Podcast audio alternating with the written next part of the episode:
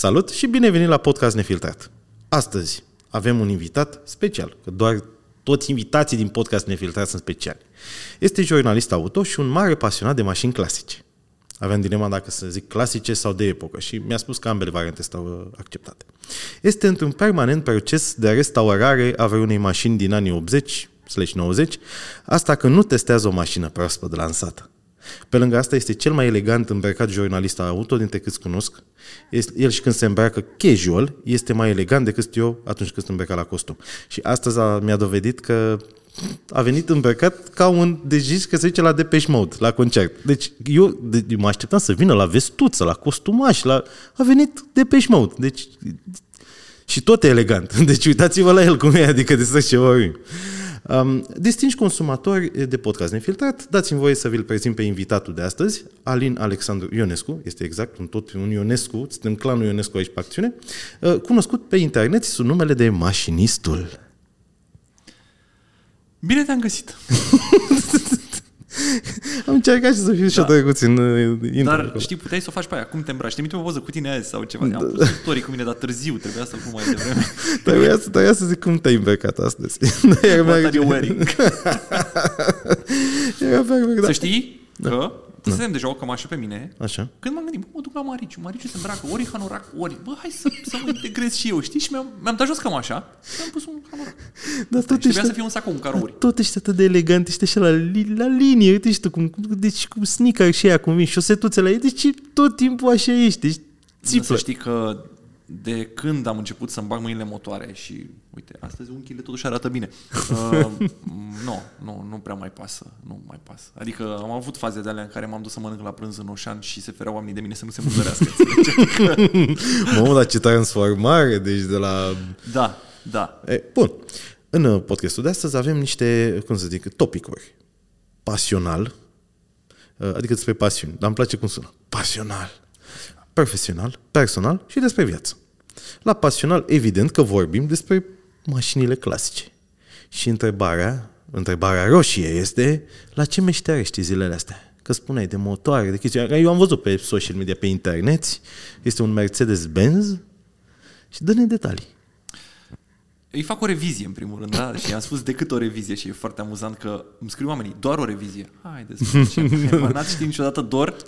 De asta vreau să de da. când s-a închis Taraba? Da. Um, lucrez la un Mercedes 320C din 1993, care okay. este practic precursorul clasei E, pentru că mașina mea e produsă în, în mai Ehm, iar în vara aia au, au luat pauză cu producția și au făcut un facelift și când a revenit modelul cu facelift se numește E320, a devenit clasa E. Okay. Cel meu este fix înainte să se numească oficial clasa E. Este un Mercedes, uh, un cupe cu motor în 6 cilindri de 3,2 litri, 220 de cai. E mișto că are feeling-ul ăla, look ăla de mașină clasică, da, e pătrățoasă, stilul anilor 80, dar deja e o mașină performantă, are putere, are un pic de electronică pe ea, are ABS, uh, are aer condiționat când o să-l fac să meargă, dar o să aibă... E ceva uh, ce... Deci poți să mergi cu ea, asta e. Narcotraficanții în 93 asta își luau. Uh, da, uh, Mercedes-urile anilor 80 și 90, într-adevăr, sunt uh, clar asociate cu anumite personaje care le conduceau când eram copii. Știi că, și eu, da, eu, modelul anterior, Cobra, 123 pe la, eu nu pot să-l văd ca pe o mașină elegantă. Pentru că tot timpul în Tulcea, când eram copil, vedeam cobre care, care au varză. Care, știi, care abia și mai cărau tabla pe ele, dar motorul mergea, că e foarte fiabil, știi, dieseluri. Și de asta, acum când le văd în postura de mașini clasice, cu motoare pe benzină, variante cu interior frumos, deschis la culoare așa, nu pot. Eu tot fața aia de, de mașină. Varză avem. Da, da, da, da, da. Deci, uh, ai cumpărat-o tu, da? Este o mașină cumpărată de da. tine. Da. Um, tu, tu câte mașini de-astea ai? Că știu că aveai și o Dacia 1100, nu? Uh-huh. O mai ai? Da. Deci câte mașini de-astea ai? Um, real, adică gen ce vreau să rămână după ce mi le așez așa, or să fie patru mașini clasice. În okay. prezent sunt mai multe, pentru că am luat și niște mașini de piese pe care nu le-am mai desfăcut. Dar o să, nu, o să, nu o să fie așa. Deci momentan cu tot cu Peugeot 406 am șapte mașini. Așa. Deci care sunt alea? Hai să auzim aici. Uh, Dacia 1100, Săftica. Superbă. Uh, 1971, verde 57, adică e turcoaz. E superbă, momentan stă pe dreapta pentru că nu mai are frâne. Dar asta e problema, că am multe mașini, nu merge niciuna. Dacă le, din, mașinistul. din toate ți iese una funcțională. După care, în uh, 2021, mi-am cumpărat un Jeep Cherokee din Austria. Uh, Mașina îmi plăcea foarte mult pentru că tot așa, stilul anilor 80, e pătrățoasă, Da, e super. cumva un model legendar care a popularizat ideea de off-roader SUV. Ea nu e un SUV, e un off-roader, da? Ulterior uh, s-a vândut foarte bine și a popularizat a democratizat, practic, off-roaderul ca mașină de, de toate. Să mergi cu el în oraș, e ok. Ok. Și e o mașină pe care am cumpărat-o din Austria. Austria e o țară cu climă mai rece, mai ales în zona montană din Graz, de unde am luat-o eu. Pe acolo se dă cu multă sare. Cu alte cuvinte, mașina era foarte ruginită, dar eu n-am știut să mă uit bine când am luat-o, știi? Și am cam luat-o când am luat-o. Deci, Da, da, pentru că am plătit uh, bani buni pe ea și nu, uh, nu merita nici jumate din cât am dat pe ea. Dar a fost o învățătură de minte, un poți să proiect. zici cât ai dat pe ea? Cred că am dat aproape 5.000. Cu tot cu adus, cred că am sărit de 5.000 de euro. Și, Ok. repet, în Franța se vindeau cu 1.500 exemplare răpănoase. Ah, știi? ah, ok, ok. Dar nu, eu am zis-o pe asta că e la vopsea original. Nu, am fost, m-am încălțat cu fesul când m-am dus în mașina aia direct. Adică, uh, Ok. Dar e ok. Am învățat foarte multe lucruri. E o, e o greșeală asumată, a devenit o restaurare, o, hai să nu-i spunem restaurare, o recondiționare comp- totală. Știi, că am ajuns la tablă, i-am și zis, o revizie de rutină până la tablă, așa se numește proiectul ăla. Dar tu Pentru l-ai că aveam documentat căuși. pe YouTube? Am documentat pe YouTube și seria asta, da. Link da. în descriere Deci să există vedeți unde își toacă omul banii. O revizie de rutină până la tablă e seria despre Jeep și decât o revizie este seria despre Mercedes. Și da, Jeep-ul ăsta e o epopee încă ongoing pentru că momentan el a vopsit. După ce mi l-am luat pe ăsta, mi-a mai propus cineva să iau unul de piese, ieftin, l-am luat și pe ăla. E integral, e chiar mai bun la tablă ca ăsta, dar nu-l desfac pentru că m-am apucat de celălalt. După care a apărut și pe ăsta Mercedes. cât ai dat? Pe ăsta cât ai dat? Uh, Ăsta a fost 1000 și ceva de euro. A fost chiar Ok, ok, bun. okay și l-am luat și din țară, e ok. Auzi, am o întrebare, scuze, eu tot fac Mhm. uh-huh. paranteze de-astea, oamenii care nu urmăresc obișnuiți îmi cer scuze față de toată lumea și de mama. Um, tu plătești impozite pentru chestiile astea sau adică cum e? Nu. Uh, Atunci când un vehicul este... Deci, în primul rând, dacă nu-l declari, nu plătești nimic. Adică nu-ți declarat. Hai să spune partea dreaptă. Și, și, da, legislația în România îți spune că tu trebuie să declari un vehicul, un bun mobil, la maxim 30 de zile de la data achiziției. Ok. Bun. Bunul mobil este o troacă, în cazul de față, da? Nu merge. Nu te poți duce cu ea la rar să-ți iei carte. Deci Pentru că- cum te duci să o declari la fisc fără carte? Nu-ți și am dă sunat nimeni nimic, la, da. mă rog, fisc, la taxe și impozite acolo, la uh, primărie, cum se spune. Și am sunat la taxe și impozite Tulcea. Bună ziua, sunt contribuabilul dumneavoastră și aș dori să aflu uh, ce se întâmplă dacă eu am cumpărat un vehicul și nu-l pot înscrie, nu-l pot declara? A, păi de ce? Păi știți, este o mașină veche, o recondiționez, am înțeles. Păi de când scoateți cartea, veniți în maxim 30 de zile la noi. Și nu contează cât de târziu. Nu. La revedere. Și am înțeles. Super. Momentan ele nu există, Mercedes-ul abia acum are carte, urmează ca în 30 de zile să-l declar și mm, restul stau, deci nu există. Așa, bun. Deci ne-ai lămurit și cu chestia Da. asta. Deci avem uh, Jeep-ul, da? Da. După aia am mai luat încă un chip de piese, după aia am luat Mercedes-ul, Așa. după aia am mai luat un chip de piese și nici nu, nici nu a ajuns bine jeepul de piese, nici nu ajunsese, cred, acasă când eu am mai cumpărat și un Chevrolet Corvair, care aia e cea mai mare obsesie a mea, pe lângă Mercedes, că și Mercedes îmi place de mor. Uh, Chevrolet Corvair este o mașină americană care rezonează cu Chevrolet Corvette, dar nu e Chevrolet Corvette, e Corvair. Da? Eu- E o combinație între Corvette și Deci, Bel Air. eu pentru o secundă am tăcut din respect, adică am zis, mă, sigur, nu e un typo, nu, e Nu, o nu, greșeală de Corvair. pronunție, e sigur, știe el mai multe. Da, da, da. Așa. Există niște episoade pe YouTube la mine despre povestea Corverului, că am avut o serie să numea Obsesiile mele și vorbeam despre mașinile astea, despre care vorbeam eu așa ipotetic, ce mult mă gândesc la ele și mi le-am cumpărat, știi, am început să le cumpăr și mai tare. sunt niște obsesii și la un moment dat în cameră uh, îmi făcusem o serie de postere, printasem alb-negru așa cu mașinile care mă obsedează și după ce am cumpărat și Corverul pe restul le-am dat jos. Că e o problemă. Că e periculos, adică da, E, e manifestarea în univers, știi? Că nu e, nu e ok să ai acolo. Că, Nu, da. nu, nu vezi și devine, devine Obsesie. alcool. Chevroletul Corvair e m, o mașină cu motorul în spate, singura mașină americană cu motorul în spate. Cu motor O să, și cu o să aer. caut să dau și eu un Google să văd acum cum arată Chevrolet Corvair. 1965 Chevrolet Corvair Convertible. Trebuie să cauți, că e decapotabilă. Așa, tu Și continuă. aia e cea mai praf dintre toate pentru că are nevoie de recondiționare atât mecanică cât și tinichigerie și interior și tot. E praf. Dar am luat-o ieftin, am luat-o din Polonia adusă deja în Europa. N-a trebuit să mă mai chinui cu vamă, cu chestii. Domnule, cât de frumoasă este. Da, e roșie a mea, nu știu ce culori vezi tu acolo. Uh, Mă rog, am găsit una așa, pe un albastru. Deci, Da. e- Da, Așa? Corvair 1000... Da, da, da, eu am cabrio. Deci am varianta cabrio. mamă, deci dați acum un Google și uitați-vă să vedeți ce frumusețe de mașină. Da, Ok. și, Și aia a fost ultima achiziție și ăla e momentul în care am dat jos posterele, că am zis că... Asta cât a fost? Uh, asta va, cred că am ieșit pe la 6.000 cu tot cu adus în țară, ceea ce e foarte puțin. Una în state recondiționată e vreo 25.000. Probabil eu o să sar de suma asta când va fi recondiționată, dar o să fie făcută cum îmi doresc, știi? Deci Că și chiar, asta e chiar am întrebările astea și vis-a-vis de costuri, că mie mi se pare că e... Asta e pasiune de oameni bogați. Da, da. Chiar e. Adică țiereac, despre ce vorbim? Da. Adică eu un țiereac care are cea mai mare colecție, da, aia. E o pasiune de oameni bogați pentru că mașinile astea, da, sunt foarte vechi, piesele nu mai există, piesele ori sunt reproduse special, deci foarte scump, ori sunt uh, din stocuri foarte vechi, deci numărul Ok. lor este foarte redus. Ok. Și, na, ca orice bun care se găsește greu e scump. Exact. Uh, oamenii care știu să lucreze la aceste mașini sunt tot mai puțini. Au nevoie clar de an- deci de o anumită documentație, dar și de anumite proceduri care nu se mai folosesc la mașinile noi, inclusiv de la partea de trichigerie până la reglajul unui carburator, motoarele alea, să le înțelegi, e altceva. Chiar dacă sunt mai simple, mulți nu înțeleg cum. Sunt, știi, rudimentare din punctul meu Nu, de no, vedere. corect, corect. Și de asta e scump.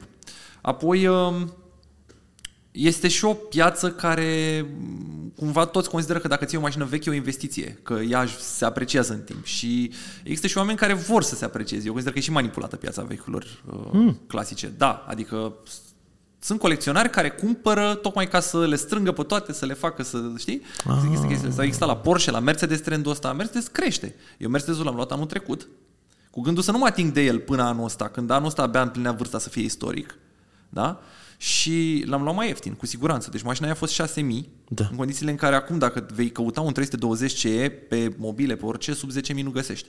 Ce chestie. Eu știam că e de lucru la ea, dar eu am și avantajul că mai lucrez eu la ele, mai uh, promovez un partener care îmi oferă niște servicii, Da, mai reușesc da. să mai leg un barter pe piese și da, e muncă, foarte multă muncă, mă blochez luni în șir, nu mai fac bani din alte chestii, dar uh, la final este o mașină făcută și e satisfacția asta de face și cu mâna ta. Am descoperit-o acum și e wow. Îmi imagine. Wow. Eu sunt super neîndemânat că dacă aș fi și eu cât de cât aș avea, să zic, o jumătate de mână dreaptă, cred că aș, aș face și eu asta, că știu cât de mișto e, dar, da.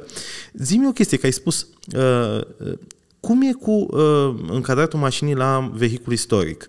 Ce beneficii ai și ce condiții trebuie să îndeplinești? Adică tu vei reuși cu mașinile? Adică Dacia 1100 bănuiesc că este. Era istorică de când am luat-o. Da. Ah, Dar nu ok. e vorba doar de vârstă. Deci la noi în țară, Exact. cel puțin mașinile nu devin de la sine istorice. Exact. Asta știu și eu. Uh, Există o asociație care se numește Retromobil Club, Re- Retromobil Club România, RCR. Retromobil eliberează un uh, atestat de vehicul istoric. Uh-huh. Trebuie să aplici pentru el, nu ți-l eliberează pur și simplu. Da. Și trebuie să îndeplinești niște condiții. Mașina trebuie să fie mai veche de 30 de ani și trebuie să fie uh, într-o stare originală, ceea ce înseamnă fie să fie restaurată integral, respectând originalitatea, adică da, sunt piese noi pe ea, dar este exact ca atunci când a ieșit din fabrică, sau este conservată, adică efectiv e ca atunci când a ieșit din fabrică, se vede un pic de patina timpului pe ea, adică vopseaua poate e mai mătuită, uh-huh. poate cromurile nu mai sunt chiar foarte shiny, dar e mișto că e originală. Aha, știi? da. Și că e păstrată. Există aceste două, două abordări, restaurat sau conservat. Ei, și după ce îndeplinești condițiile vechime și originalitate, da, ît- ît- îți depui un dosar de atestare la ei pe site, îți faci cont acolo, îți depui dosarul de atestare, te spui poze cu mașina, ai un ghid de atestare și spune tot ce trebuie să faci. Plătești o taxă care variază în funcție de faptul că ești sau nu membru, că mașina este românească sau uh, străină, că este matriculată sau nematriculată, cel mai scump e să fie nematriculată, 900 de lei am plătit eu zilele trecute. și apoi trebuie să contactezi un reprezentant zonal, depinde de unde ești, că în, toată, în toate județele există un uh, reprezentant retromobil. Ok. Îl găsești la ei pe site lista, îl suni, stabiliți o întâlnire, vine să-ți vadă mașina sau de fapt te duci să-ți vadă mașina, că oamenii ăia toți fac voluntaria, de fapt nu sunt plătiți. Este o asociație non-profit și după ce el îți confirmă că e în regulă, că poate să spună că nu e în regulă, Ok. de asta e bine să plătești după ce îți vede mașina, nu înainte, că după aia, nici într-o situație de asta, ai plătit, uh, uneori, uneori nu poți să o mai faci istorică, e prea, trebuie să o restaurezi să o faci istorică, durează ani de zile. Și de aia e bine întâi să, să vorbești cu el, să vadă că e ok și după aia plătești, ca Aha, să nu-ți mai ok, dea banii înapoi ok, ok, retromobilul. ok, ok. Și scrie și în, în ghidul de atestare chestia asta, după care se face o comisie lunară aici la București, la sediul clubului, cu reprezentanții, uh, practic sunt, cum se numește, cei din comisia tehnică, da? Se uită pe toate dosarele, toate aplicările, văd și ce spune cel care a văzut-o și se acordă sau nu se acordă acest uh, atestat. Cu atestatul ăsta te duci la registrul auto român, e o întreagă polologie. Da. Te duci acolo și îți vor scrie în carte, în CIV și în talon, vehicul istoric, mențiunea asta. Din momentul ăla, după aia te duci la fisc, faci o cerere. Cred că în unele județe e automată treaba asta la Tulcea. Clar trebuie să faci o cerere. că n-au văzut că cum am dus cu Dacia 1100, mi-au zis, nu, nu, nu, vă rog o cerere, domnule director, semnat așa, declar ca vehicul istoric, deci nu plătesc impozit, că altfel vă treziți cu impozit. Și ești scutit de impozit. RCA-ul este mult mai ieftin, uh, este, da. O, da, este o valoare fixă. Dacă ești membru retromobil, este 240 de lei pe an la Omnia Sig. Dacă nu, poți să-ți faci la Alianț, indiferent dacă ești sau nu membru, cu 300 de lei pe an sau 350 de lei pe an. Ah, wow. Da, sunt niște valori foarte mici. Pentru Dar că... are logică că atunci când ai o mașină așa, conduci cu grijă.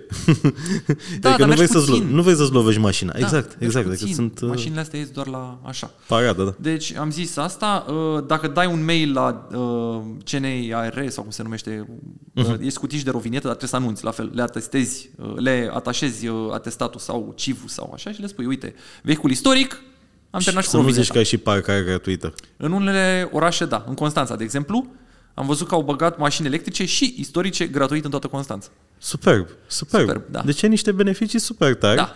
Și dacă stai să te gândești 30 de ani, cât, cât, cât 1993. Trei. De, a, exact, că tot. Da. Deci Da. o mașină din 93, dar Dar trebuie nu să o de faci. asta sunt aceste beneficii. Adică știu Așa. că e tentant Păi, tu să te gândești eu la asta. sunt din Colentina, tati. Sunt mulți care Am sunt mașină tentați. electrică de asta. Nu, Așa. uh, astea sunt făcute ca să te încurajeze să Mhm. uh, salvezi mașini, să investești în mașini, pentru că până la urmă e vorba de uh, salvarea și protejarea patrimoniului automobilistic. Ce frumos, da. Uh, de asta, cum, cum sunt cei care au multe mașini, da, sunt avantajați că ai șapte mașini și vrei să le ții pe toate uh, matriculate și cu asigurări la zi și așa, pe dacă n-ar fi Te aceste scutiri de ai plătit 2000 de lei per mașină, n-ai putea să faci asta decât să fii siriac. Da. Da. Corect. Uh, și stai că mai era un avantaj. Uh, ITP-ul. ITP-ul la mașinile istorice se face doar la registrul auto român, dar e valabil 2 ani. Nu e un an ca la mașinile mai vechi de 12 ani. Ah, ok. Da. Deci mai e ok. și aici un avantaj. Uh, Plus da, că e- toată lumea își face poză cu mașina ta. Cred că asta e... da. Ai putea să mergi zilnic cu mașina, dar trebuie, trebuie să, să, să iei în calcul și asta. Ok, mașina respectivă uh, e veche. Nu se găsesc clar toate piesele la ea. exact. O uzezi. Dacă într-adevăr ești pasionat și vrei ca mașina aia să rămână o bijuterie pentru tine, să fie de paradă, de plimbări de weekend, de plăcere, ți-e drag de ea, o întreții, nu o folosești zilnic. Dacă e un cazan de mașină și ai noroc să, să fie în stare bună, să poți să o faci istorică, da, tragi de ea, da, tragi de ea un an, doi, după care se strică, o restaurezi, nu o restaurezi. Exact. Mai treci raru, nu mai treci raru. Da, deci cumva totul are o logică și beneficiile Da. astea au o logică pentru că cine are așa ceva nu, nu face uz uh, Da, da. exagerat. Ok, uh, deci vorbeam de, vorbeam de costuri. Deci ai, ca să... To, luăm caz practic, Mercedesul pe care Mhm. uh-huh. l-ai luat tu acum. Da, ai zis că te-a costat 6.000, nu? Da. Cât aproximezi că o să bagi în el să-l aduci la... să fie eligibil pentru a deveni mașină istorică? Um, eu când l-am cumpărat, mașina avea niște scurgeri de ulei pe la motor urâte. Deci clar, până am ajuns să-i dau jos motorul. Deci motorul a fost scos afară, am schimbat toate garniturile posibile. Singur l-ai făcut asta? Uh, M-au ajutat și cei de la... Eu am norocul că am prieteni și parteneri foarte îngăduitori. De exemplu, Autocano este un serviciu din București unde m-am dus inițial cu Jeep-ul să discutăm despre a face un pic de tinichigerie. Uh, Trei ani mai târziu am, uh, am Jeep-ul acolo, mai am două Jeep-uri de piese în curte și Mercedes în hală la ei și Și când ajungi acolo, nu sunt oameni, nu închid ușile, nu dau drumul la câini. faptul că uh, și fac lucruri la el și faptul că mă văd că sunt așa nebun și Pasionat, m-am apucat da. să frec cu periuța de dinți, șuruburi și chestii ce mai am făcut eu pe acolo. Și am avut că am și stricat sau și distrat, că se și distrează când văd că fac prostii. Uh, Dar uh, e foarte fain că am acest uh, loc unde am acces la scule. Mhm. Da. Am mecanici în spate pe care pot oricând să-i rog să mă ajute sau să-mi spună cum să fac lucruri și așa am învățat. Mult, foarte mult, uh, lucrând la mașină.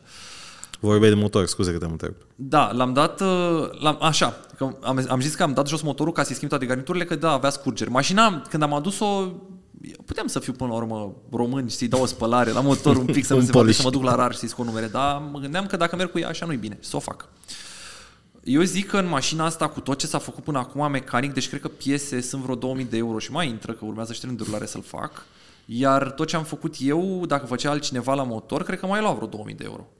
Lua, lua. Oho. Da, păi motorul scos, plus uh, stai, ce am, am sablat chestii, am uh, curățat chestii, am vopsit chestii, am refăcut instalația electrică la motor, deci se adună. Sunt uh, multe servicii da, conexe care completează lumea asta dacă vrei să faci totul ca la carte, că te apuci și restaurezi, să spunem, un motor. Da? Îl recondiționezi, îl faci să fie frumos când deschizi capota.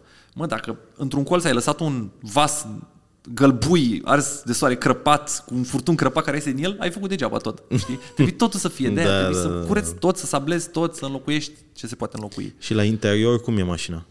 Uh, foarte bine. Aici- Are aici e tapiserie, scutit, e, înseamnă. e textilă tapiseria. Mie îmi place foarte mult la mașinile clasice să văd tapiserii textile în genul ăla de caroiaj, Da, da, linii, da, da, chestii da. cum erau atunci. Uh, e în stare foarte bună, incredibil, nu e roasă nici măcar aici, la șofer, știi? Ah, ce tare. Și da, mi-a căzut plafonul. Când m-am dus la rar, mi-a căzut plafonul în cap.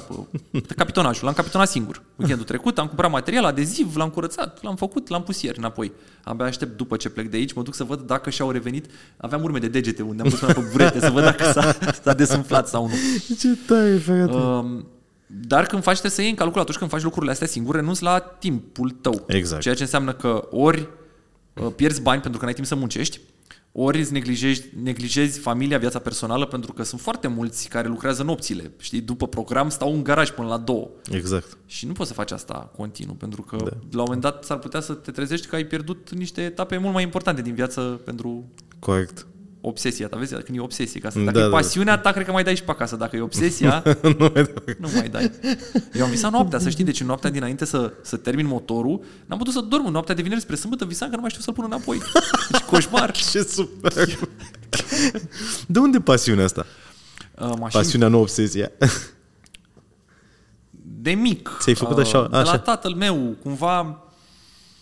Ca, cred că sunt foarte mulți copii, când sunt mici, încep, băieți încep să întrebe de mașini. Nu știu, eu așa am fost, întrebam ce mașini sunt. Tata avea un aro în copilărie și tata n-avea de ales, trebuia să știe și mecanica având aro, știi? Adică tata repara trei zile la mașină ca să meargă cu ea o zi. Cam asta era raportul. și uh, țin minte că a fost la un moment dat să facă o inspecție tehnică periodică la RAR și a primit revista Autotest, care e revista RAR-ului, încă se editează. Și am, așa am pus eu mâna pe prima revistă auto, aveam 5 ani. Și am început să pun întrebări. ce e asta, ce e asta, ce e asta? Și am început să mai cer reviste. Și am avut multe reviste în copilărie. Chiar citeam full tot ce prindeam. După urmă am descoperit internetul, după urmă am descoperit Top Gear-ul, după aia am descoperit uh, na, de Wikipedia, citesc foarte mult și partea asta de istorie și detalii tehnice, încerc să, încercam de mic să înțeleg cum funcționează o mașină. Până am ajuns să lucrez în presa auto, că și asta e o poveste, că eu nu am studii de specialitate. Și dar cum s-a lipit partea asta cu mașinile clasice? De, de fapt, cum a rămas acolo și s-a dezvoltat? Că tentat ai fi, evident că tu, ca jurnalist auto, testezi o groază de mașini actuale, nu da? mai testez, să știi, mi-am cam pierdut interesul. Da, Pe bă, deci bune? foarte rar mai au mașini, că uh, pe măsură ce am intrat în partea asta de recondiționări și mașinile mele, m-am tras din partea de mașini noi tot mai mult, tot mai mult. Da. Mamă, ce Da. chestie. Acum, principala mea activitate e de fapt uh, mașinistul. Deci odată comunic lucruri pe care le fac pe mașinistul și fac niște expoziții. Probabil ai văzut și expozițiile Da, de mașini da, clasice, da, știi? da, asta Aia voiam să e, întreb și de asta. evenimente cu mașini retro. Um, mă întrebai, cum clasice? Da. Deci, Ce s-a lipit clar mă acolo? atrăgeau de, din, din totdeauna. Mi-au plăcut, că sunt frumoase, sunt deosebite, sunt altfel și îmi place mecanica, îmi place mirosul de fier încins, de Da. ulei, de bun. Dar există un T0, uh, Dacia Classic. Asta este o, o secție a retromobil și un eveniment. Se întâmpla la Brașov și anul ăsta o să fie din nou la Brașov, întâlnire de Dacia clasice. Ok. N-aveam mașină clasică atunci, se întâmpla în 2015, încă din prin 2013 am fost la Dacia Classic, dar timid, eu sunt timid, mai ales la oameni noi, destul de greu mă bag în seamă, am văzut pe acolo comunitate, dacioți, oameni, ia, m-am dus, am văzut de afară, nu m-am băgat în seamă. Până în 2015, 2015 am fost acolo, am, uh, i-am ratat la întâlnirea din Brașov, la uh, cumva rușinat că o să mă întorc ca- în București fără material, că voiam să fac ceva pentru autobil, scriam la autobil de atunci. Am sunat pe numărul de pe site-ul, am găsit pe site-ul lor Dacia Classic un număr, am sunat, am aflat că se strâng în uh, parcare la uh, Timișul de Sus, la, la motel, acolo aveau ei gen tot weekendul distracția și m-am dus acolo peste ei. Am vorbit cu Ovidiu Măgureanu, care era atunci președintele și cred că încă e președintele Dacia Classic și care mi-a- între timp mi-a devenit bun prieten și um, mi-a arătat toate daciile. El, deja, ei, ei, după paradă, s-au retras la hotel, au deschis berile. Eu când am ajuns, deja erau vreo 3-4 băute, știi? și m-am luat direct. A, păi asta, uite, asta e reproducere Dacia de la Liure, asta a fost al lui Ceaușescu, asta e de securitate, asta e de miliție, asta e mi-a arătat. Era și un an foarte bun, foarte mare diversitate de automobile. Și mi-a plăcut atât de mult comunitatea, oamenii, poveștile, încât am scris un articol care a prins atunci pe site la Autobild, mi-am că se numește Pasiunea pentru dacile clasice, izvor de cultură auto pentru români. Ce frumos. Așa, care a fost șeruit și în Libertatea, s-a dus și de acolo am legat o relație cu ei și cu același Ovidiu am vorbit să și filmăm ceva pentru 1 decembrie.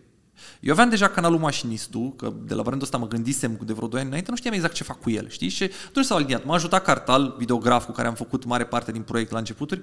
Um, Ovidiu a venit cu un aro, am făcut un episod de 1 decembrie, am mai făcut ceva și cu Daci și am început să filmez mașini clasice. Și de acolo am gândit, mă, da, ce pretext bun să-i scop ăștia cu mașini clasice din casă și să-mi dea să conduc. Filmez cu ei. Că e. Știi? Și am început să filmez mașini clasice și a mers vreo 2 ani bine. După aia mi-am dat seama că eu vreau să mă plimb mai mult decât mă lasă ei. Și așa mi-am luat Dacia în Și 2018. cât a costat să o iei? Săftica a fost 2850 de euro. Un preț foarte corect, foarte Da, bun. Dar gândește-te că e 2018. Acum o Dacia 1100 în mințile ei e cam 5000. Și era în condiție bună, funcțională. Era monument, Foarte era bună. monument, auzi, monument istoric. E adevărat că e. Da, era Acum când stă pe vehicul loc e monument istoric. era autovehicul istoric, Da. avea toate, tot, tot, totul, efectiv doar ai dat bănucul și ai luat toate beneficiile. Da, da, am luat toate beneficiile și, bine, treptat am făcut chestiile aia. Bacă frâne, bacă recondiționat amortizoare, Inevitabil, treptat, dar e mișto când, tocmai, toți mi-au spus, băi, prima mașină clasică, și ăsta e un sfat pe care îl dau oricui vrea să-și ia o mașină veche, prima clasică ia-ți o bună, să te plimbi cu ea. Mm. Pentru că dacă ești tentat să-ți iei proiecte, știi, și te gândești, las că o fac eu și neavând experiență, de fapt te încalți în ceva mult prea mare pentru tine, adică E foarte frustrant să nu ai nicio mașină de care să te bucuri de asta clasică. și să pierde pasiunea pe drum. te chinui să faci una și să vezi că e scump și să vezi că... Da, da. Îți iei una bună, te bucuri de ea măcar o perioadă să meargă și dacă exigențele tale sunt mai mari, după aia poate vrei să o recondiționezi, mai iei una, faci altceva. știi? Foarte tare sfatul. Foarte Da. tare sfatul. Dar uh, Săftica a fost fix ce trebuie, pentru că am luat-o. Ce frumos sună săftică. Ce Da, bine. știi, știi de ce i-am zis așa, nu? Eu îmi denumesc mașinile după localitățile din care sunt cumpărate și... Și da, cu- Săftica a fost în Săftica, știi? Dacă cumperi una din Slobozia, Nu am găsit. A, nu, n-am găsit. Nu. Da. Dar probabil aș fi spus Zia. O altă mașină. așa, Dar uite, Rotter e din Rotterdam. uh, Mercedes-ul. Ah. Graz e din Graz. Ah. Um, ce mai am? Uh, la- mi-a fost complicat să spun uh, la Corver din ce oraș din Polonia am luat, așa că i-am spus pur și simplu Poli. Știi, din Polonia. Ei, că te, te adaptezi. Te adaptezi. Da. Uh, uite că a, a, aveam și întrebarea asta, că tu organizezi și evenimente cu mașini clasice. Am văzut că te ocupi și când se întâmplă în Megamall sau uh-huh. în uh, tot felul da, în de... centre comerciale, practic, le, Uh, și, le te, duc. și te știi cu mulți pasionați în domeniul Da. ăsta, din, din ce în ce mai mulți, că am văzut că în ultimele expoziții au început să fie din ce în ce mai, cu mașini din ce în ce mai inedite, Da, să am zic prins așa. curaj. Exact. Care e cea mai scumpă mașină clasică pe care ai condus-o? Sau cel puțin pe care ai uh, expus-o atunci, dacă n-ai condus-o? Uh, Sau nu foarte scumpe, nu să scumpă știi. cât inedită sau ceva rar. Că, Că, de uite- obicei ce e rar e scump, deci merg mână-mână. Am avut la expoziția de mașini din filme, a fost, un, a fost DeLorean-ul de la Țiria Collection. Știi, a fost mașină scoasă de la Țiria Collection, dar nu e atât de scumpă. Aia, mai ales, aia e scumpă pentru un DeLorean, pentru că DeLorean nu se găsește și la 30 de mii. Exemplarul de la Țiria Collection este scump pentru un DeLorean, pentru că are foarte puține mile, că e american, dar are, nu știu, Ah. 9000 de mile în bord. Ok. E nouă. Ok. Deci aia e mașină conservată. Da. Oricum, DeLorean-ul e și foarte ușor de conservat pentru că are caroseria din inox, nu ruginește. Ah, ok. Da. De-aia ea nu-i vopsită, de-aia e gri. E inox. Ah, ok, ok. Um, dar uh, și aia valora vreo 90 de mii. Un DeLorean uh, banal, deși nu, niciun DeLorean nu e banal, deși toate sunt banale, știi? Că mașina aia de fapt e it's a hoax. Ea nu e performantă, ea Da, de fapt da, e da. cumva a devenit celebră după ce a murit. Da, da, datorită filmului. Da, da. Uh, însă am avut și mașini mai scumpe, stai să mă gândesc. Da, una nouă, una nouă, auzi, una normal, că m-am uitat eu recent, vreo 45 de mii, 50 de mii, m-am uitat eu pe, pe internet, Da, să- da. chiar o lasăm și eu puțin razna. Se dezintegrează. Omul trebuie să mai viseze, dar oricum am înțeles că nu-i combinație cu ea, că ai nu poți problemă. să mergi cu ea, e așa doar, dar bă, eu te încurajez dacă vrei să ții. Clar. Adică gândește-te, acolo show, acolo show. Hai, idol. Um, am avut la Cluj, am avut un Dodge Charger foarte frumos, uh, Dodge Charger Magnum chiar. Chargerul e ăla din, de exemplu, Fast and Furious, știi, da, conducea... Da, da, da. Bun. Uh, motor Vin de Diesel. 7 litri. Bun. Și ăla era asigurat, una din puținele mașini istorice pe care le-am văzut asigurate casco în România. Există asigurare casco de istorice. există. Aveam întrebare aici. Așa, da. continuă asta direcția, că sunt curios. Dar uh, nu e o asigurare casco pe care trebuie să o privești ca pe o asigurare casco la o mașină nouă, pentru că are uh, franciză foarte mare. Adică ea e mai mult utilă în caz de distrugere sau furt. Știi? În cazul în care ia foc mașina, în cazul în care e daună totală, atunci e fain că, ok, plătezi 10% din valoarea ei, dar dacă e scumpă, îți recuperezi mașina, știi? Uh, încă e complicat cu mașinile istorice la partea de uh, zi, evaluare. Că, de exemplu, tu dacă mergi cu o Dacia 1300 prin trafic și te lovește unul din vina lui și îți dă RCA-ul lui, tu te duci să-ți repari Dacia cu RCA-ul lui și te duci să-ți o evalueze dauna nasol. Că o să spună, 1000 hm, de lei e bine. Și ești, boss! Știi cât e o bară de crom nouă? 1000 și de lei. Înțelegi? Sau, sau să recromezi. 1000 și ceva de lei te costă să recromezi o bară. Și până la urmă câți bani o să-ți dea? Nu știu, depinde de cât de înfipt ești. Depinde dacă, dacă ești în starea în care m-am dus eu dimineața la DRPC. le iei toți banii. Dacă, ok, sergi o lacrimă și pleci. Nu, e, e complicat cu evaluarea. De, deci tu nu poți să-ți faci casco pe săftica, de exemplu? Ba, da, dar nu știu dacă merită. Știi? Pentru cât că e un casco... Deci mașina la cât să spun că aș evalua acum la 5.000. Da. Și nu, rentează când ai mașină de 50.000, de 500.000, acolo clar. Ți-am zis. E, există, unica face, dacă ți minte bine, uh-huh. dar uh, sunt singurii care oferă acest produs și e foarte nișat. E pentru mașini de colecție. Da, și totul e, până la urmă, de, cum ai zis tu, evaluarea. Da, Cât da. evaluezi da. mașina, mamă, e foarte complicat Chargerul în cazul unui accident. Era evaluat la 120 de mii. Uh-huh. Și domnul care îl deține uh, merge des cu el prin uh, Cluj. Okay. Și tocmai de aia vrea să fie relaxat. Și, e... cât, și cât plătește oare casco? Cred că vreo 2000 de euro pe an, dacă ți minte bine. 2000 de euro pe an. Deci eu la mea am 1000 de euro la Tesla Model 3.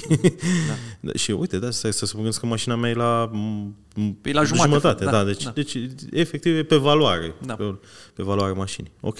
Bun, bun. Așa, deci asta era întrebarea. Uh, cele mai, adică mașina inedită pe care ai condus-o este acest uh, mm. Dodge Charger. Nu, dacă e de condus... Păi am condus mașini uh, pentru materiale, că am făcut de-a lungul timpului și în reviste, mm-hmm. tot băgat uh, mașini inedite. Am condus mașini interbelice, care sunt altceva. Am condus un Plymouth din 36, un Pontiac din 38, știi, mașinile din filmele lui Sergiu Nicolaescu, stilul ăla. Da. Care se conduc Asta altfel.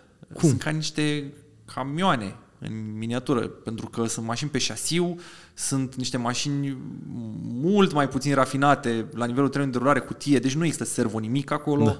Uh, nu, există, nu prea există sincroane la transmisie, deci când schimbi vitezele ori faci dublu ambreiaj, ori schimbi foarte încet și trebuie să... Da, da. să simți acolo Da, momentul. să simți, că altfel câr, câr, câr, câr da. și... Um, direcția mai greoaie, e fain la transmisie la mașinile foarte vechi, modul în care să tăiați dinții la roțile alea dințate uh, produce un sunet tipic. Știi filmele alea de epocă când auzeai că pleacă o mașină și auzeai așa un sunetul ăla, așa face. Exact așa fac și astea, pentru că au cutia, nu au uh, dantura oblică la, la roțile dințate, ci e dreaptă. Și nu sună deci se aude ah, foarte... Ce chestie, Fiatul 500, Fiatul, 500, Fiatul 600 și cred că și Fiatul 500, alea foarte mici. Da, da? da, da. Pe treapta întâi așa sunt. Că am mers de cu un 600 în, în Iași acum o săptămână. Eu oriunde mă duc, Că am fost cu competiții de mașini electrice în Iași. Oriunde mă duc, trebuie să găsesc un prieten cu o mașină clasică. Hai mă, ieșim, da, hai, dăm, da, dăm o tură. Sunteți o sectă până la urmă acum, nu? Da. Și, și, da, bănuiesc, ai o presiune foarte mare atunci când ești la volan, că dacă, Doamne ferește, e lovită mașina aia, e... Nu mă gândesc. Nu te gândești? Nu. Uh, Mai bine, ca să nu atragi. nu știu, gândește că și la mașini noi, păi dacă mă gândeam la presiunea asta, nu era... Da. Adică am mers cu rolsuri de jumătate de milion de euro, știu, erau asigurate, dar tot nu-i mișto să faci o de asta. Absolut, știi? absolut. Și uh, există importatori care te pun să semnezi un contract care de fapt are o franciză în spate și uh, cred că e franciză la plată, e franciză. Are o franciză în spate și la unele, la unii, franciza era de 5.000 de euro. Dacă îl vei mașina, 5.000? Da, plăteam 5.000 de euro din buzunar. Păi îți seama că nu, nu mai mergeam cu ea. Dar nu mă gândesc la Ești în parcare acolo, făceai două poze și da, aia Da, da, da, merge bine, i-am dat La a doua așa să cam păre. Ok. Um, da, eram curios vis-a-vis de chestia asta cu care nu este feeling și presiunea. Uh, ai avut un incident cu o mașină de asta? Să se strice. Să se strice, da. Nu o să uit, eram la uh, Cluj, mergeam cu Alfa Romeo GTV 6, o mașină foarte mișto. Uh, și după ce am terminat pozele, mergeam cu ea și la un moment dat s-a rupt o conductă de benzină, un furtun de benzină, un racord. Mă, problema e că s-a oprit mașina uh, și fix când am coborât am căl- călcat în În băltoacă. băltoacă de benzină. Eu eram încălcat, încălțat în niște mocasini, că pe atunci mă, încălțam, mă îmbrăcam și mă încălțam mai elegant, cum te pregătești tu să mă primești astăzi. Eram la TIF. Și am făcut asta într-o pauză de, de, înainte de prânz la TIF, am fost, am pozat mașina asta, am fugit practic de la program. După aveam un prânz cu Dana Rogoz, într-un uh, restaurant la un subsol ceva era, și beci, asta e partea nasoală când era ventilat. Man, și am venit cu mocasinia cu talpă din piele care e poroasă, plin de benzină. Păi mirosea benzină la masă, toți erau... What? What? De unde? Luăm foc ce e aici? Da, se mai întâmplă să se strice. Um, Bine că n-ai coborât din mașină, tu nu ești fumător, dar cum era să Da. cobori așa cu țigară, să-i pafierar mama ei de... da, ieșea o filmare frumoasă și ultima. Um, o amintire așa amuzantă, pe bază de mașini de epocă?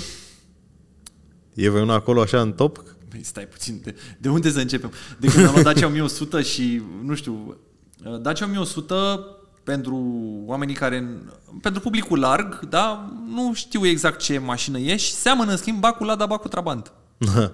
Și astfel ajunsesem eu să fiu, la un moment dat, băiatul cu trabantul turcoaz, dar eu am Dacie, să văd de alea, mamă, bă, ce mișto e, la, la, mă rog, trabantul ăla și să zică celălalt, taci mă, nu vezi că e ladă?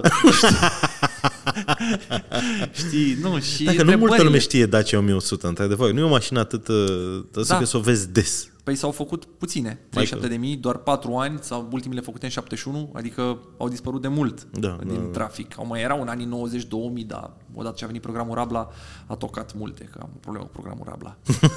da. ok. Um, ui, Și întrebări pe care le primesc la semafor, că și asta, știi? Ah. Și astea sunt amuzante. Cât te-a ajuns boss să o faci așa, știi? Da, e Deci tot inevitabil timpul asta. asta. Te cât te-a ajuns? Cât, toată lumea vrea să știe cifre, evident, Normal. știi? Și era, n-am restaurat. Nu, zic, uite, are porțiune de vopsea originală, plafonul. Bă, da, ai ținut-o în vaselină până acum? deci astea sunt. Uh, Există un campionat de uh, cum se numește, regularitate, care regularitatea este de fapt mers pe ceas, nu e raliu de viteză, e de regularitate. Trebuie să mergi o distanță pe fix pe timpul Cum, dat. unde se duce meșterea acum cu Exact, electricele? da, se duce cu Campionatul de electrice. electrice cam așa e, nu? Există un campionat de regularitate și există inclusiv un campionat de regularitate pe circuit, care se întâmplă la adâncata pe circuit. De prin 2018 au apărut, se numește România Retro Racing. Și țin minte, am fost și eu la primele ediții, am tot fost cu săftica, țin minte în 2018, cred că la prima etapă când am fost. Pe atunci prin Fierbinți, că treci prin Fierbinți când te duci la adâncata, oamenii nu erau, acum nu-i mai impresionează nimic, au văzut toate mașinile istorice posibile de atâția ani trec pe acolo, dar nu prea erau, nu văzuseră, era inedit. Și am trecut cu Dacia 1100 și țin minte, unul și-a aruncat căciula, m-a sărit gardul de la birt și l-a văzut. Bă, lasă de unde ai scos-o, mă? Am văzut-o că e Dacia, da. Da. Um, Sunt, uh, îmi place foarte mult nostalgia asta pe care o trezește Dacia, că indiferent cum o să-mi fac eu Corveru sau așa, Dacia rămâne mașina care trezește cea mai multă emoție, pentru că e românească Așa e. și uh, sunt oameni care au învățat să conducă pe mașina aia, sunt oameni care au avut-o de nouă sau au avut o familie, au avut-o taică su, bunică su și uh, le trezește emoții. Apoi mai e partea asta în care un copil întreabă ce mașină e și spune părintele, Dacie, și face Dacie, Dacie, asta e prima Dacie, Ah. ah. știi, și văd copilul cum spune Dacia și îmi place că știu că se, Da, nu, frate, e o știi, se componentă perpetuează. atât de frumoasă asta, Da. nostalgia asta. Da, da, da, da. Am avut la Sibiu, la ultima expoziție, ei voiau mașini impresionante. Și le-am găsit o Dacia 1100 exact ca a mea. Și le-am zis, am o Dacia 1100, vreau să o bag în expoziție. Nu băgăm Dacia. Fată, era tipa de acolo, de la marketing, fata, ai încredere în mine, băgăm Dacia și o băgăm aici, pe alee la Carrefour, unde e traficul cel mai mare. Nu, că nu A, vreau vreau- Trabant, nu vreau Dacia. Am băgat Dacia. Credea că e o Dacia de asta 1310. Da, pe din aia nu din anii știe. 80, da, știi, da, da, stilul da, ăla. da. Și când a văzut ce atenție a atras mașina și câte reacții și câte poze, ai avut dreptate. Normal. Păi da. E, sincer, Dacia, mi- Dacia 1100 mi se pare una dintre cele mai frumoase Dacia ever. Că e e pătrățoasă așa și dacă ai uh, elementele astea, uh, bara aia de crom Da. și toate astea, de- deja te duce cu gândul la o mașină americană. nu știu de ce. Păi nu, dar e designul specific. Eu consider că perioada de aur a designului automobilistic e cam între 60-70, ăia sunt anii. Deja 80 a început să intre plasticul. Nu zic că nu-mi plac foarte mult și astea, și, da, atunci a fost super elegant, că aveai crom, metal, Da. plastic, nu prea. Adică și la interior ce era din plastic, era un plastic altfel, știi? Era un material... Volanul e ce? Lemn? Ce? Volanul la Dacia este din plastic, dar tot așa, e un fel de ebonită, un ceva, uh-huh. e, e casantă, e foarte lucioasă. Da, da, da, da. Aia e mașina la care mergi cu mănuși. Știi că pe mine mă opunește râsul când îi văd pe ăștia de merg cu mănuși de condus pe X6. Nu, știi? Zic, băi, ce mă, volan din piele, frumos, moale, e plăcut la atingere, conduci cu mâna goală. Ce, ce, de ce mănuși? Nu. La mașinile clasice cu volane din lemn, din plastic, din ebonită, din fier, din ce sunt, Da. acolo are sens, că ai Dacă alt e grip. tare, da. da, da, da, ai alt grip, îți mai ia din uh, șocul pe care îl resimți, dar nu-ți mai faci bătături. Că la un volan uh, dintre la Și fără servo. și fără servo. Deși la o Dacia 1100 tu, ai- tu n-ai mers, nu cu Nu, 1100, nu, dar ar trebui, după ce îi fac frânele, să te invit. Ca să vezi cât de ușor se conduce. Care vo- motorul în spate, da. puntea față e foarte descărcată, are, nu știu, 300 de kg pe puntea față și merge ca una cu servo. Deci întorci volanul la Ah, ce niciun tare. stres. Niciun stres. Dar trebuie să știi să mergi cu ea, adică trebuie să te obișnuiești. Dacă Da. ești obișnuit cu mașinile noi și mai ales acum tu, Eu n-am electrică, mașină electrică. Chiar, chiar, a- a- uite întrebare, că o aveam aici. Uh, Ce părere ai despre mașinile electrice? Tu care vorba aia ești ancorat în clasic, Eu merg la evenimente și iau mașini la test în continuare pentru că sunt curios pe principiu să văd ce au mai făcut ăștia, știi? da, da, da, ca un bătrân de la tineretul ia, din ziua cum, de azi. Cum merg? Um, mașinile electrice sunt uh, foarte mișto că sunt ușor de condus, da? Asta e realitatea. E mult mai ușor de condus decât o mașină cu motor termic. că N-ai nimic. Adică și modul în care răspunde au niște avantaje. Au niște avantaje. Eu Condus am și două întreținut. probleme am cu electricele. Uh, unu, de fapt nu, am o problemă cu mașinile noi în general că sunt atât de scumpe, că s-au scumpit foarte tare în ultimii doi ani. Știu, Tesla a ieftinit mașinile. E restul și nu. inflația, bro. Totul Păi s-a și scumpit. Adică inflație, și dar și- mălaiul s-a scumpit. Știu, men, dar să dai 50 de mii pe o mașină, nu știu, de clasă compactă, electrică, cam așa sunt. Nu, mi se pare Eu am dat foarte pe a mea 35.000 de euro fără TVA și e Tesla Model 3 Dual Motor. Mhm. E, e și eu am ales și culoarea aia bă, roșu, adică au fost și niște opțiuni cum ar veni Mhm. și interiorul alb și sunt extaziat. Nebunit după ea. E cel mai Tesla- tare gadget pe care mi l-am cumpărat vreodată. Are un Că preț asta e. foarte bun. Și în continuare un preț foarte bun. Și Da. o Și joacă pentru ce foarte oferă? tare la Adică preț. Da. autonomie reală, drum lung, 450 de km. Iași București cum singur plin. Adică asta bate, bate cam tot. uh, Calitate-preț. da. Da. Dar uh, Sunt jurnalist auto, nu împinge Tesla foarte Da. mult, că imediat îi- Știu, știu, de văd, de văd. văd, văd cum se bate ochiul acolo. Nu, dar eu, din perspectiva de posesor, de om care a dat banul, știi, și nu mi-a dat nimeni nimic ca să zic de să, sunt extrem de mulțumit de ea. Și am fost și eu în tururile uh, lui Mircea Meșter cu tururile electrice și am avut ocazia să, con- să conduc o groază de mașini Și după aia ți-ai șmechere. luat Tesla, ceea da, ce- exact. Adică dintre tot ce am condus acolo, pentru mine era Taycanul, Da, și te-ai uitat în cont și ai zis N-avem. și am zis, "Ah, ok, Model 3, bun, știi? Cam așa a fost. Um, dar uh, ce mi se pare mie fenomenal e, sunt performanțele frate unei mașini, accelerația și, și e, răspunsul la accelerație, faptul da, că se instant, întâmplă instant. Aia, e, accelerația instant. E ceva și în același că- timp mi se pare foarte periculos pentru că pe măsură ce vor fi din ce în ce mai multe mașini electrice pe piață și uh, vor ajunge pe mâinile șoferilor mai nebuni, să zic așa, adică să prinzi 100 de km la oră în 4 secunde, cum prind eu cu a mea, este periculos în oraș. Foarte Păi, dar periculos. n-ai voie să mergi cu 100 în oraș. Știu, dar asta vreau să zic. Ajungi, ajungi foarte ușor. Dacă la o mașină cu motor termic, să zic un Golf sau un Passat, m, durează ceva și sesizezi accelerația și îți dai seama, adică nu trebuie să stai cu ochii pe vitezometru, că o sesizezi. Sesi... La electrică ai Da, ajuns imediat te la izolează. viteză. E foarte periculos. Asta voiam să zic, știi? Și uh, nu-ți dai seama cât de tare mergi. Da. și nu-ți mai adaptezi viteza la condițiile de drum. Gen, vine virajul, vine sau efectiv nu-ți dai seama cât de tare mergi, tu ai de gând să te oprești și îți dai seama că nu te mai oprești, că e și grea. Exact. Asta, asta era a doua chestie. Frânarea care nu mai este la fel ca la o mașină normală. Pentru că vine cu toată greutatea aia a bateriilor și oricât de performante sunt uh, frânele acum, pe tot, uh, tot durează mai mult. Da. Și e, de asta e pe măsură ce se, vor, se va umple traficul de, așa- de mașinile astea, va deveni din ce în ce mai periculos dacă nu uh, se vor înăspri, nu știu, uh, măsurile statului, nu știu. Adică eu, care sunt un șofer, eu chiar consider că sunt un șofer uh, moderat. Am și eu momentele mele când mă mai umflu și mai hai să mă distrez, dar per total sunt un șofer moderat. Și eu sesizez uh, problemele astea, cred că în momentul în care vor pica pe mâna șoferilor, mai vor fi niște probleme.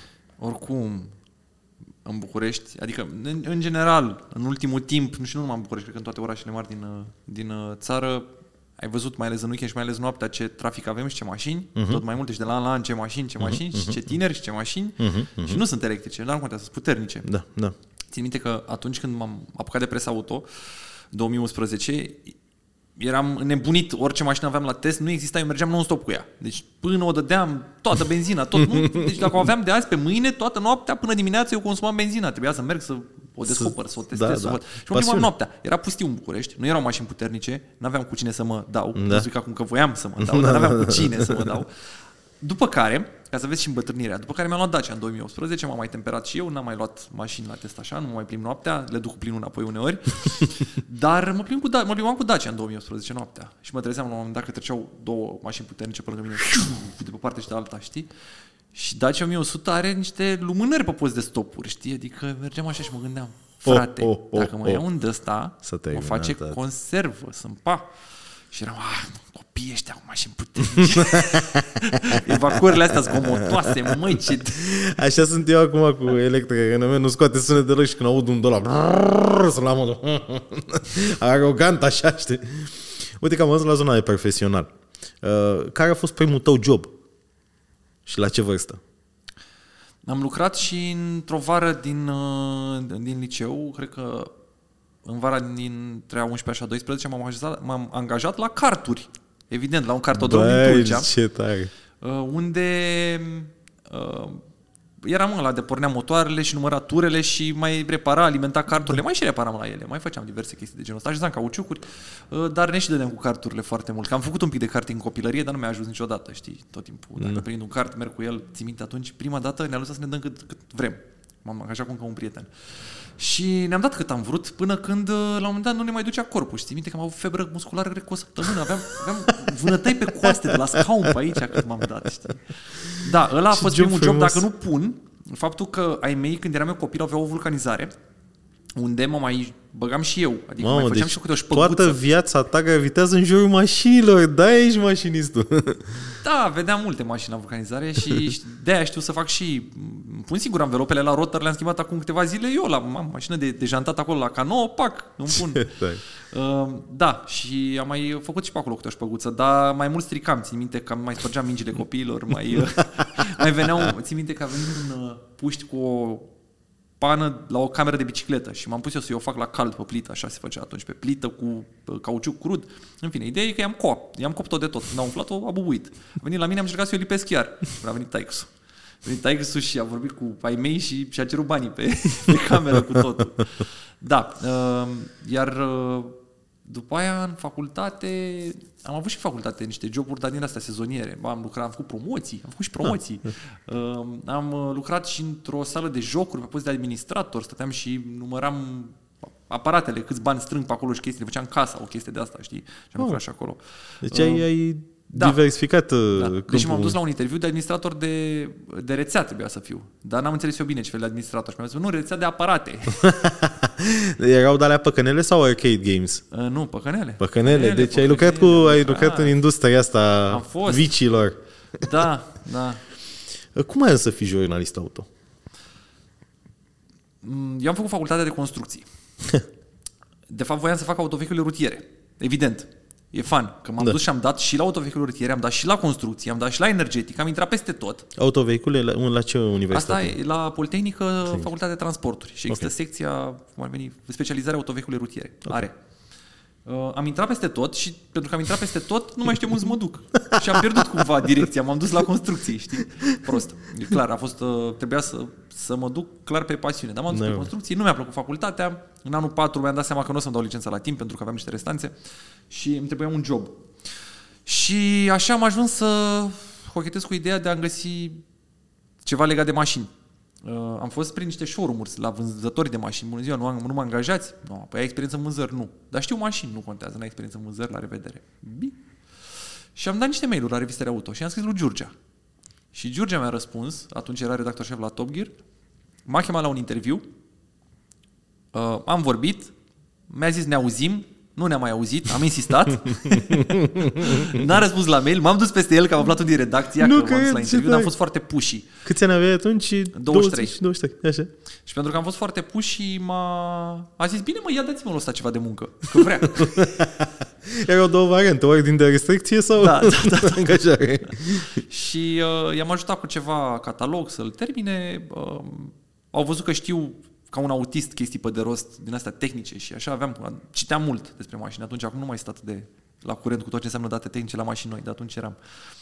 Și din, uh, de la discuția de a face un internship am, ajutat, am trecut la discuția de a mă angaja. M-au angajat de la început. Ce și superb. am lucrat un an acolo, m-am văzut lucruri inedite. Deci erai la Top Gear. rapid. Da, deci la Top Gear am început. Și după aia a început să se ducă naibii, pentru că fix, deci să vorbim de 2011, fix era groapa crizei mm-hmm, atunci, știi? Mm-hmm. S-au, s-au închis reviste și atunci Da, da, da, și a s-a cam dus început la vale și digital. Top Gear.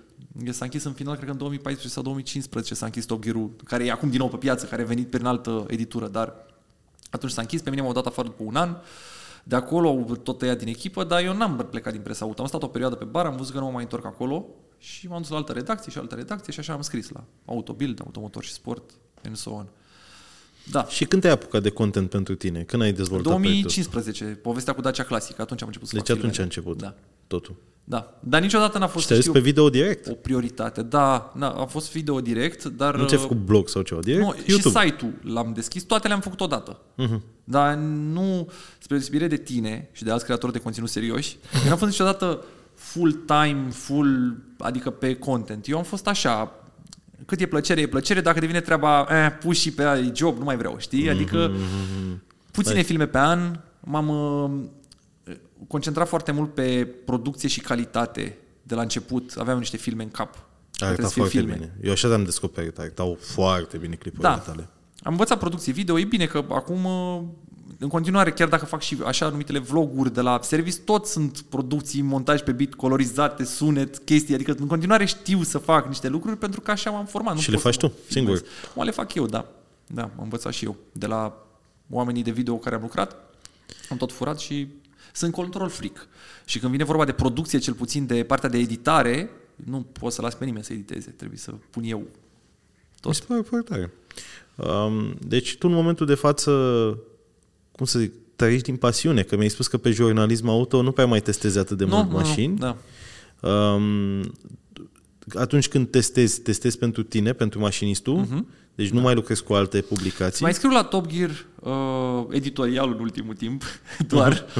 uh, și mai avem noi o rubrică care se numește Comparative inutile, pe care n-am mai făcut-o de câteva luni, dar tot spun cu Dan Scarlat că trebuie să o facem. și mai scriu, uite, de exemplu, în Racing Wheels mă invită Radu Gură Multă să scriu. Da. În, în, și anul trecut am scris uh, un articol.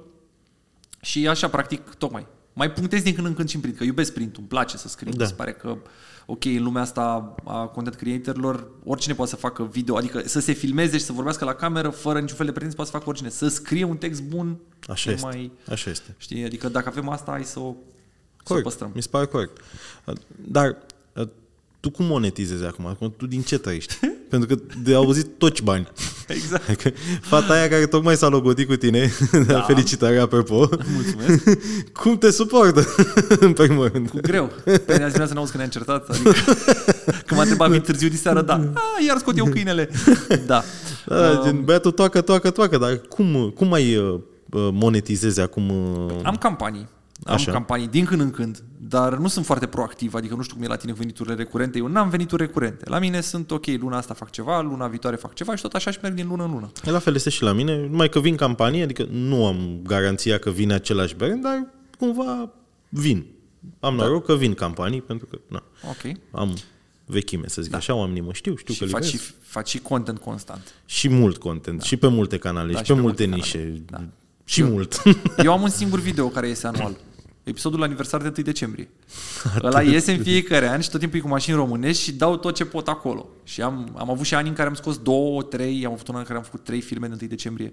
Și vezi, cumva e greșit să pui, nu pui nimic tot anul și pui trei filme în trei zile, unul după altul, că se canibalizează un pic la Da, dar indexare. dacă oamenii s-au obișnuit cu tine așa, oamenii știu. Postează nebunul. Vine, gata, Da. nu mai face nimic. Dar vor, vor să vadă și alea fac cifre. Deși nici YouTube-ul nu mai e ce a fost odată. Da. Um, Acum nebuniei pe TikTok, short content. da, da, nu, nu pot. Nu. Am încercat TikTok, am văzut cum e cu TikTok, mi se pare că nu e foarte predictibil, adică poți să Nu dai este super deloc. interesul la ceva și să nu prindă și altă dată filmezi o chestie așa, buf, două Da, milioane. Fix așa e, da. Fi- Asta e definiția TikTok-ului. Dar tocmai de-aia trebuie să fii acolo să bagi cărbuni în foc până... Da. Da. Te prinde, adică la un moment dat devine o provocare TikTok-ul. A fost și pentru mine câteva săptămâni. da, dar mi se pare... Nu, eu am vrut să intru pe TikTok acum, cred că 2 ani prima dată. Și am dat să-mi fac cont, mașinistul, ocupat. A, da, bine, la revedere. Nu mă vezi Cineva bine. mi-a luat contul. Da. Asta vorbeam și în podcastul precedent cu Andreea Balaban, că atunci când se lansează o platformă, chiar dacă tu nu ești interesat de ea, trebuie să intri acolo ca să-ți rezervi, Da, da, da, să fii numele. atent la asta. Că e, nu știi la un moment dat dacă ți se pune pata, știi? Uh, și mă întrebai de venituri, mai Da, fac asta pe e. lângă asta aceste expoziții, care sunt expozițiile astea eu le organizez pentru centrele comerciale. Eu le fac un eveniment uh, pe care ei și îl asumă ca fiind al lor, adică evenimentul lor. Da, Cu e ad- normal, da. E la ei, Corect. cu branding-ul lor, cu tot. Și eu sunt organizator de eveniment, eu le aduc atât uh, exponatele cât și povestea, împachetez uh, comercial, împachetez frumos, fac aceste tururi de prezentare pentru public, uh, promovez și pe canalele mele, vin cu un concept comercial, expoziția în sine, ok, ce facem, de care mașini aducem, de ce sunt ele așa, știi? Da. Și Cum ai dat exemplu cu Dacia 1310 mai devreme, 1100 mai devreme, știi? Că ai Da. venit cu argumente, clientul a zis ok și după aia clientul a zis da, uite, ai știu mai bine, știi? Da. Adică e cu know-how-ul tău, știi? concept. Și mă bucur foarte mult de faptul că mă duc... Deci eu, lumea asta a mașinilor clasice este nișa nișelor, clar. Este, Deși da. crește, că dacă ai să vezi și în trafic, acum în weekenduri, multe mașini clasice prin București care ies. Da. Și se vede și îți spun eu, ca număr de uh, vehicule istorice înregistrate de la lună la lună, tot crește. Uh-huh. Însă, uh, chiar și așa, tot e o picătură într-un ocean. Și publicul ar nu știe. Și atunci când sunt evenimente de mașini retro, dedicate, că sunt, de exemplu, weekendul trecut a fost retro parada primăverii în Parcul Lumea Copiilor, au fost 250 de mașini. Am făcut o poză din dron acolo, este toată rotunda Am aia văzut o full. superbă poză. Ei bine, tot uh, ai un număr de vizitatori redus. În schimb, dacă tu iei mașinile clasice și le muți acolo unde omul vine oricum, adică în mall, vei avea un trafic enorm, astfel ajungi la publicul larg și poate, poate, reușești să îl educi și pe ăla. Adică omul care avea, nu știu, altă idee despre ce înseamnă mașini istorice și, nu știu, îi arunci acolo o chestie, nu știu, mă bucur la de-astea de genul Trabantul. Știi că Trabantul se spune că e din carton. Da. Trabantul nu e din carton, e din Ok. okay. duroplast. Este Ok. okay. un plastic armat cu fibră uh, de bumbac. Adică e, este un rezidu de bumbac care are niște rășini printre, știi, duroplastul. Practic, co- colacul de wc se făcea din duroplast. Și uh, dacă le povestesc oamenilor chestia asta și omul a rămas cu asta și data viitoare altul când spune, bă, du-te bă cu trabantul tău de carton și ăla îi spune, nu-i carton, fraiere, e da. duroplast, de fapt e material combozit. Super șmecher, nici eu nu Trabantul știa. a Uite, fost și eu trăiam din pe material concepția compozit. N-a fost uh, din... Ua, uh, ce tare. oamenii care, când văd că lucrez la mașinile mele sau când vin în service și văd la K9, tot timpul mă întreabă, a, păi și le, le repar, le vinzi după aia, știi? Sau- Tot, tot, toți au chestia asta, Da, ok? te gândești și... la o speculă așa, da, da. Da, da, da, și e de- o despre fricuială, bani totul. da. Nu, nu, păi lucrez, că mă văd că mă duc și în weekend mă duc și duminică acolo, mă duc și noaptea, am stat până la două noaptea, făceam heirup să, să termin motorul și venea întrebarea, păi și de ce lucrezi la mașina asta? Păi eu fac pentru mine. Păi și Și atât? Și așa, timpul, da, da, da, era, și în loc să stai, nu știu, să te uiți pe, la televizor duminica, tu stai în service. Da, stau în service și e fain. E...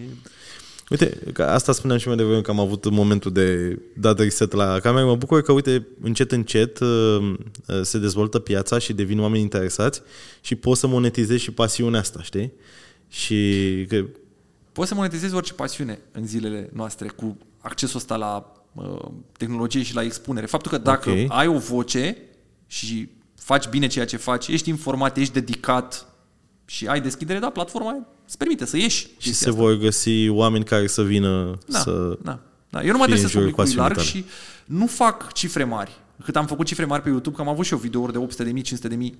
Alea, cumva, uh, în 2016-2017 încă nu era dezvoltat YouTube românesc, mai ales pe auto. Și mai ales pe retro. Acum toată lumea face filmulețe. Fac filmulețe de alea simple. Hai, sunt lângă mașina asta. Uite, Dacia, vin o să vezi, nu o să-ți vină să crezi. Da. Și alea fac foarte multe vizuri și mă răsucesc și mă rostogolesc și mă enervează. Dar, ok, lasă-i să facă, eu în continuare îmi fac filmele mele, ok, fac 20-50 de mii de vizuri, e ok. Am mai prins, am mai dat un boom, am fost în trending în 2021, când am făcut filmul de 1 decembrie cu autocarul, cu rata. Știi, autobuzul ăla vechi, roman diesel. Ai, bă, da, și el a fost în trending. A făcut vreo 200 și ceva de mii de vizualizări în două săptămâni. Deci a crescut. Ce bombă. tare. Dar cum ți norocul cu algoritmul, știi? A prins, a crescut bulgărele, m-au preluat și niște publicații, s-a mărit, că dacă publici, știi tu prea bine, publici la o oră nepotrivită, publici într-un moment și nu are startul, Da, E un l-ai cumul îngropat. de... Da, da, da, da, da. Asta e. Băi, e, e, oricum e interesant că tu ai uh, nișa asta, că mai zici tu, e o nișă foarte nișă și uh, cei care se uită la genul ăsta de conținut sunt super pasionați. Asta e nucleu. Uh-huh. Ce aduni pe lângă e bonus. Da, Așa că e bine că ți-ai înțeles locul, să zic așa, și îți urmezi pasiune. Eu am o întrebare vis-a-vis de uh, meseria asta de jurnalist auto. Poate e un tânăr acum care se uită aici la podcast și uh, întrebarea, vine ar întrebarea. avea câteva sfaturi, știi?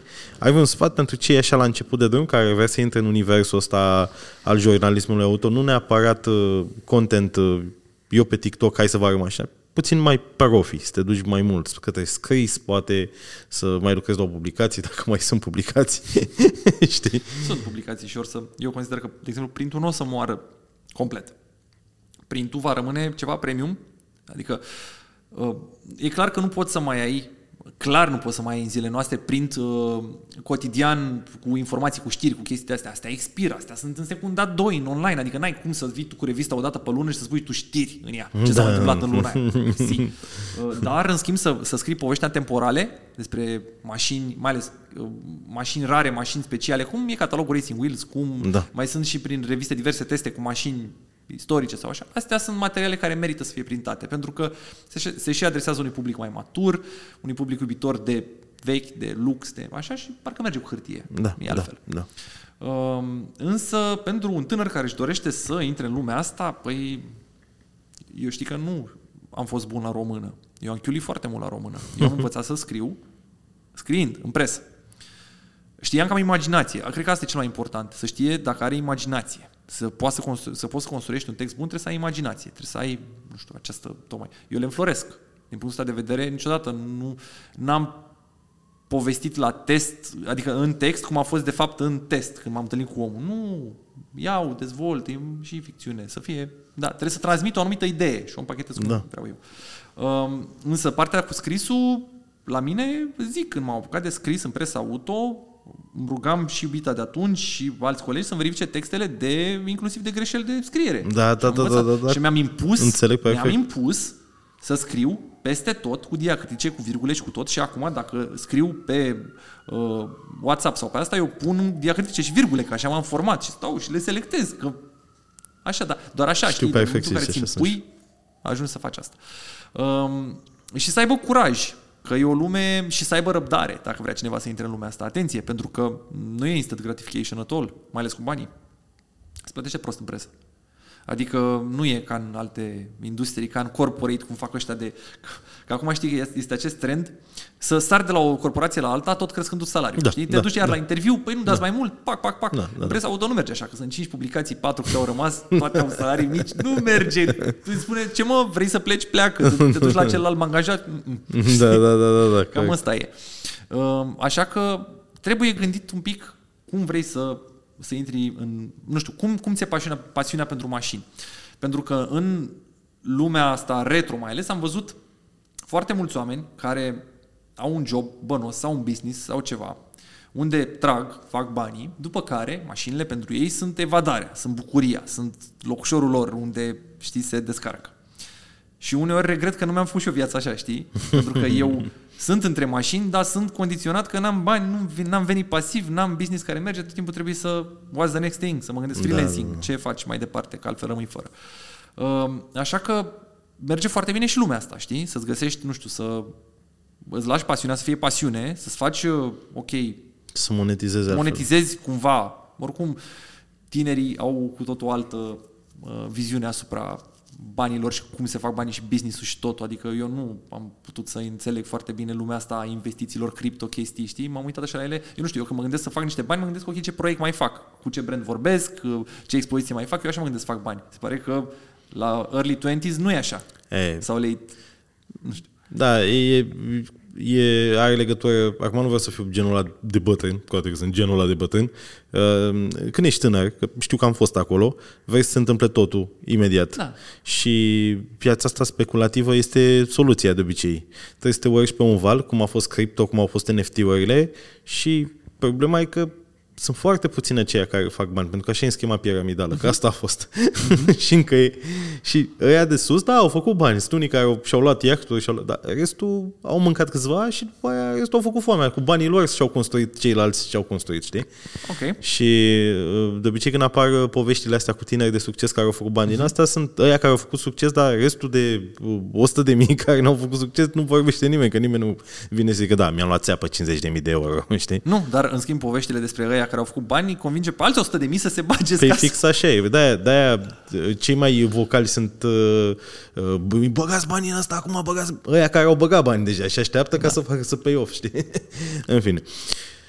Da. da. Uh, bun sfatul ăsta cu lasă-ți, dacă ai o pasiune asta pentru mașini, găsești o modalitate să monetizezi altfel, pentru că nu vei face bani aici, asta îți va hrăni doar sufletul, nu și stomacul. Mm-hmm. e bun sfatul. Da, da, așa mi-au zis și mie, nu știu, după ce s-a închis TG-ul, Top Gear prima dată și am, am avut o perioadă când am stat pe bară și îmi căutam job, toți îmi spuneau, dude, du-te, fă ceva serios în viață, fă bani. Și am făcut-o? Nu, n-am făcut, am rămas tot în lumea asta. Adică, da, la mine și pasiunea pentru mașini e ceva, ți zis, e, e obsesie. Eu și în timpul liber tot despre mașini citesc eu și... Da. E viața, e viața ta. Da, mă... Mașinile e viața ta. Mă obsedează și, știi, mai e... Deci, presa auto mi-a arătat partea asta a descoperi, discovery mode, știi ce a mai apărut, să înțelegi, să testezi, să simți experiențe, lansări internaționale. E foarte frumoasă viața de jurnalist auto din punctul de vedere ca experiențe. Partea de service, ce fac acum, recondiționări, întâlniri de pasionați, că mai sunt tot felul de evenimente cu alți nebuni care au mașini la care au muncit ani de zile și da. știu până la ultimul șurub. Este o altă lume foarte, foarte densă în ceea ce privește pasiunea, altfel, cu totul altfel, e altfel aici. Deci aici e vorba de, de tocmai de bucuria asta de a, de a avea ceva al tău făcut de tine, pe care da. îl faci. Cum este o nișă în nișă. Da. Și e, e foarte frumoasă și lumea asta. Acum înțeleg pe asta. Deci acum sunt în modul tău, de aia m-am retras așa despre mașinile noi și îți dai seama că eu știu motorul lui Rotor pe care l-am desfăcut, îl știu acum tot, tot ce merge acolo. Asta cred că e genul de chestie pe care trebuie să faci la bătrânețe, cum a făcut-o domnul Țieriac. După ce deja avea miliarde. nu, stai să vezi. Am acum o perioadă când tractare, după care ne căsătorim, vin niște copii, 1-2 vedem, niște, cum a sunat, da. copii și vin la ușă, tricordino. Uh, și clar atunci o să fie frână. Adică nu o să mai pot să dedic același timp și da. nu o să mai fiu chiar. Acum, până la urmă, nu știu, mi intră 4.000 de euro din niște proiecte, îi dau pe toți pe o mașină, las că văd eu ce fac după aia, nu merge așa. nu mai merge, tati, da. Dar anul trecut, fii atent că eu mașinile pe care mi le-am cumpărat, cred că două, dacă nu toate trei, că eu am luat trei anul trecut. Trei, deci anul anterior am luat una și anul trecut trei. Um, de fiecare dată m-am promutat. Dar de fiecare dată. Pentru că era, da, deja Elena, cel puțin la a treia, era, nu, dude, nu, du-te și internează-te, n-ai cum. Deci deja se repet, tu nu vezi, tu ai o problemă. Mm. Nu apar mașini mișto și este o ocazie unică. Tu vezi asta și nebunești, da, știi? Trebuie să recunoști când ai cerut-o acum în martie, ai avut puțin așa emoții, nu? Gândindu-te așa puțin în retroactiv, bă, câte, cât te-a suportat fata asta? A suportat, da, da, da. Păi, când am fost în Grecia anul trecut în vară, deci, efectiv, simțeam că mai are puțin ce ai Nicu și explodează pentru că dacă nu mergeam nicăieri în concediu, era mai luată de hârtoapele, nu avem un weekend la munte, nimic, mă, nimic, nu avem bani, nu avem o, bani. Fata asta e eroină, vede. Da. Uh, și acum mă suportă că mă duc uh, la service în continuu, că da, avem un câine, un bulldog francez, care uh, căruia îi place foarte mult să se joace afară, să iasă și na, stăm la bloc, trebuie scos. Și eu îl scot dimineața, 3 minute și el îl scoate seara și vrea să facem schimb. Las că scot dimineața, scoate, dar nu că eu seara am treabă la serviciu. Ce treabă ai mă, cu ce vii acasă? Vii cu bani cu mile negre, știi? Da, dar îi plac mașinile și ei. Cam da. oricine stă mult în preajma mea începe să îndrăgească mașinile și Elena, nefiind uh, de la început pasionată de mașini retro, nu știa nimic, uh, a început să le vadă, să vadă frumusețe, să vadă eleganța, să vadă partea asta și de-abia așteaptă să se bucure. Știu că împărtășiți pasiunea. Da, cel puțin corverul la Elena e deci când o să fie gata corverul, o să-mi pun o eșarfă, să fie așa și o să ies cu fetele și zic, mă, Elena, mașina e din 65, nu se conduce ca una din 95, știi? Lasă, te sun pe tine dacă e ceva. Ce drăguț. Uite că spuneai o chestie, că e o viață interesantă și frumoasă de jurnalist auto, pentru că sunt aceste press trip-uri, aceste uh-huh. lansări. Am și ocazia să merg în câteva și, într-adevăr, este frumos că ai ocazia să ajungi în niște orașe interesante, totul este bine planificat, shuttle-ul de la aeroport la hotel, hotelurile întotdeauna sunt cele mai șmechere, da. mâncarea bună, toate cele, însă e ceva ce oamenii care doar se uită și nu au parte de oportunitățile astea, să zic așa, um, cei nu știu. Munca din spate. Adică eu am început să refuz genul ăsta de press trip pentru că, pur și simplu, nu mai mă duce, nu mai mă duc șoruburile. Um, acea, acel stil de viață de te-ai urcat în avion, ai coborât, te-ai dus la hotel, uh, nici nu ai apucat să te speli, să te să te pui pe wc două minute, că e întâlnirea de jos cu unde trebuie să ne explice ce urmează să se întâmple. Um, tu cum ai făcut față la toate chestiile astea? Poți să povestești puțin despre viața asta, partea asta altă care ține de muncă și de presiunea asta care e acolo totuși, ca să um, înțeleagă oamenii puțin mai bine. Sunt foarte nasoale deplasările de o zi, că există deplasări de o zi. A, adică, dar le n-am avut. Ei, pentru că nu ești jurnalist auto profesioniști da, da, da, au da, putut da, să își bată joc de tine. da, nu și-au permis, pentru că tu n-aveai nicio... Cu... Da, dar eu am prins deplasări de zi. De... Tu ca influencer, creator de conținut, dacă te invită acolo, ori îți dau niște bani, că până la urmă nu e treaba ta să fii acolo și tu îi promovezi, ori, nu știu, poate e subiectul important și te duci tu până la urmă, că știi că e frumos, dar clar nu își pot permite să te alerge. La 95% n-am primit bani, întotdeauna Bun. mă duceam pentru da. experiență, pentru ca experiență. să testez mașina, până mi-am dat seama, mamă, câtă muncă e, uh-huh. mai bine stau... Da, dacă îmi dau și bani, sigur, pentru bani vin, da. dar e pur și simplu mult prea multă muncă. Bun. Ca uh, jurnalist, ești trimis de o publicație, da, lucram pentru revista respectivă, revista respectivă îmi dă salariu pe lună mic, iar eu mă duc după aia la 5 stele și văd niște lucruri și îmi dau seama că n-am bani de o apă, că ăsta e unul dintre motivele pentru care nu mai scriu în presă auto, știi? Că s-au acumulat frustrările, mai ales în prima parte a, uh, a vieții mele acolo. Perfect. Uh, apoi, își permiteau să facă, că așa e, își permiteau să facă evenimente de o zi. Evenimentele de o zi încep la 3 dimineața, când, când de fapt nu știu dacă te mai trezești și nu te culci. La 3 dimineața, la un moment dat te frești la ochi, bă, trebuie să mă culc, dar de fapt hai să-mi fac bagajul, pleci la aeroport. Pentru că trebuie să fii la aeroport la 4 jumate, că la 6 e decolarea. Decolezi la Frankfurt, de multe ori, nu știu, sunt evenimente de o zi, inclusiv în Spania, deși ai două zboruri, ajungi acolo pe la ora 12, ora României, ora 10, ora locală, Portugalia, să spunem. Dar nu. Da. Portugalia nu prea a fost de o zi, Spania, ok. Sau în Franța. Te duci, ajungi acolo aproape de prânz, repede țac, pac, două snack-uri, ceva, o prezentare, sus în mașini, te duci, ai un drum, conduci două ore, prânzul undeva, iar îți vorbesc de mașină, iar conduci două ore, oraș la aeroport, înapoi, două zboruri, ajungi acasă, aterizezi tot timpul cu zborurile astea de, cred că de Frankfurt sau de München, care ajunge la 0.30, adică practic ajungi ziua următoare, și ajungi acasă pe la două noapte, după ce ai plecat la trei da. jumate. Da. 24 de ore. Ai nu. și nu o să uit o deplasare la Opel în 2000 15, cred. Opel, ce mai era, mă? Meriva, parcă, la Bruxelles, deplasare de o zi. Trezit de vreme, chin. La conferința de presă de la prânz ne spune un oficial, după ce ne vorbește o oră de am dormit cu tot despre o mașină aia plictisitoare. Și vedeți că am făcut eforturi ca voi să dormiți de seară în patul vostru și v-am găsit zborul să vă întoarceți acasă. Da, mă, bine. Bravo, mă. Eforturi ați făcut. Așa zis? Da, da, da, da. Da. Da, că am făcut eforturi ca Asta să... în ce an? 2015, cred că era. Da, Băi. Și de fapt, era, de fapt am salvat o noapte de cazare la hotel și v-am trimis acasă, că asta a fost. Alea sunt niște evenimente horror. Pe de altă parte există și evenimente minunate. Există evenimente, alea de trei zile de obicei erau super ok. Că în prima zi călătoreai, ajungeai acolo, aveai program liber, a doua zi era full experience, condus, whatever, a treia zi întors. Și pe când eram la redacție și nu aveam altă treabă, uh, era chiar mișto. Acum ca om care mai are și alte lucruri de făcut, nu permit să pierd trei zile, știi, pe o deplasare și vreau să, să nu mă mai duc. Deci, nu mă mai duc. Um, la alea, da, am fost foarte multe experiențe frumoase pentru că ai acces în niște locuri în care nici dacă ești turist n-ai acces, știi? Adică sunt organizate, nu știu, o cină într-o cavernă, într-o stâncă, într-o ceva cu lumini, cu concert acolo, cu, nu știu, vizitat, you name it. Am da. fost deci am, una din cele mai mișto experiențe pe care le-am trăit, le-am trăit la începutul vieții mele în presa auto. În 2012, în vară, am fost la Porsche Performance Drive o chestie de o săptămână. Și am plecat, Am zburat la Istanbul. La Istanbul am stat... O, s- deci prima zi, cină pe Bosfor, plimba cu iahtul pe Bosfor frumos, pe așa. A doua zi, experiență full day circuit Porsche. Pe Istanbul Park, circuit de Formula 1 toată ziua pe circuit. Eram junior. Măi, eram junior Le- și mi-au dat un Porsche de leșinat. 400 și ceva de cai. Leșinat. Vezi că pe virajul pe ăsta trebuie să ai vreo 260, da? da. Și după aia am plecat pe roți cu Panamera, uh, o noapte în Bulgaria, o noapte în România, la București, încă o noapte la Sibiu, dar între București și Sibiu ne-au adus trei tralere de modele 911 și, Vai de și capul uh, Boxster la Curtea de Argeș. Ne-am lăsat Panamerele acolo, ne-am dat cu astea pe Transfăgrășan o zi full, cu alea sport.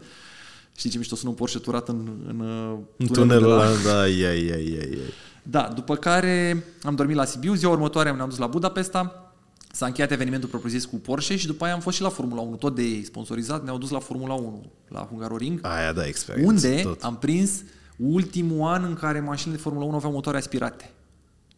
Și asta a- sunetul ăla specific, nu? Exact, exact. Știi că ăia de la Red Bull, când aduc acum mașina aia pe care au adus-o la București la Red Bull Aia e Show, cu motorul aia e cu ăla. motorul vechi. Aha, De-aia sună așa. ok, ok, și astea ok. noi nu sună, evident că sună, dar nu sună. Nu, ca nu aia. e la fel, da. Alea sunt dracu gol. Da. Și aia, da, a fost o experiență fabuloasă. Dar Fabuloasă. ce e, ce e interesant de menționat e că în tripurile alea de o zi în care el trebuie să testeze, trebuie să-și facă o părere despre mașină, trebuie să-și adune gândurile, să-și facă niște noturi Da. pe telefon. Dar gândește cum e să fii creator de conținut, să trebuiască să faci și vlog de o zi. Atunci. Fratele tău, fratele tău a trecut prin chestiile astea și când făceam daily vlog, Da. ceea ce pentru mine însemna că în ziua aia eu trebuia să Să editez iasă. materialul și a doua zi trebuia să fie sus materialul.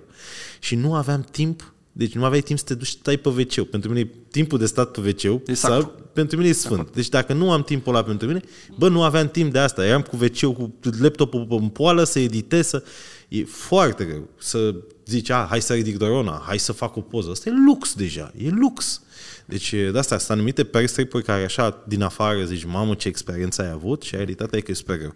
Da, mai sunt și experiențe de astea cum ai povestit asta cu Porsche care eu n-am o parte de așa ceva și care sună într-un fel once in a lifetime, știi? Da, și nici nu aveam...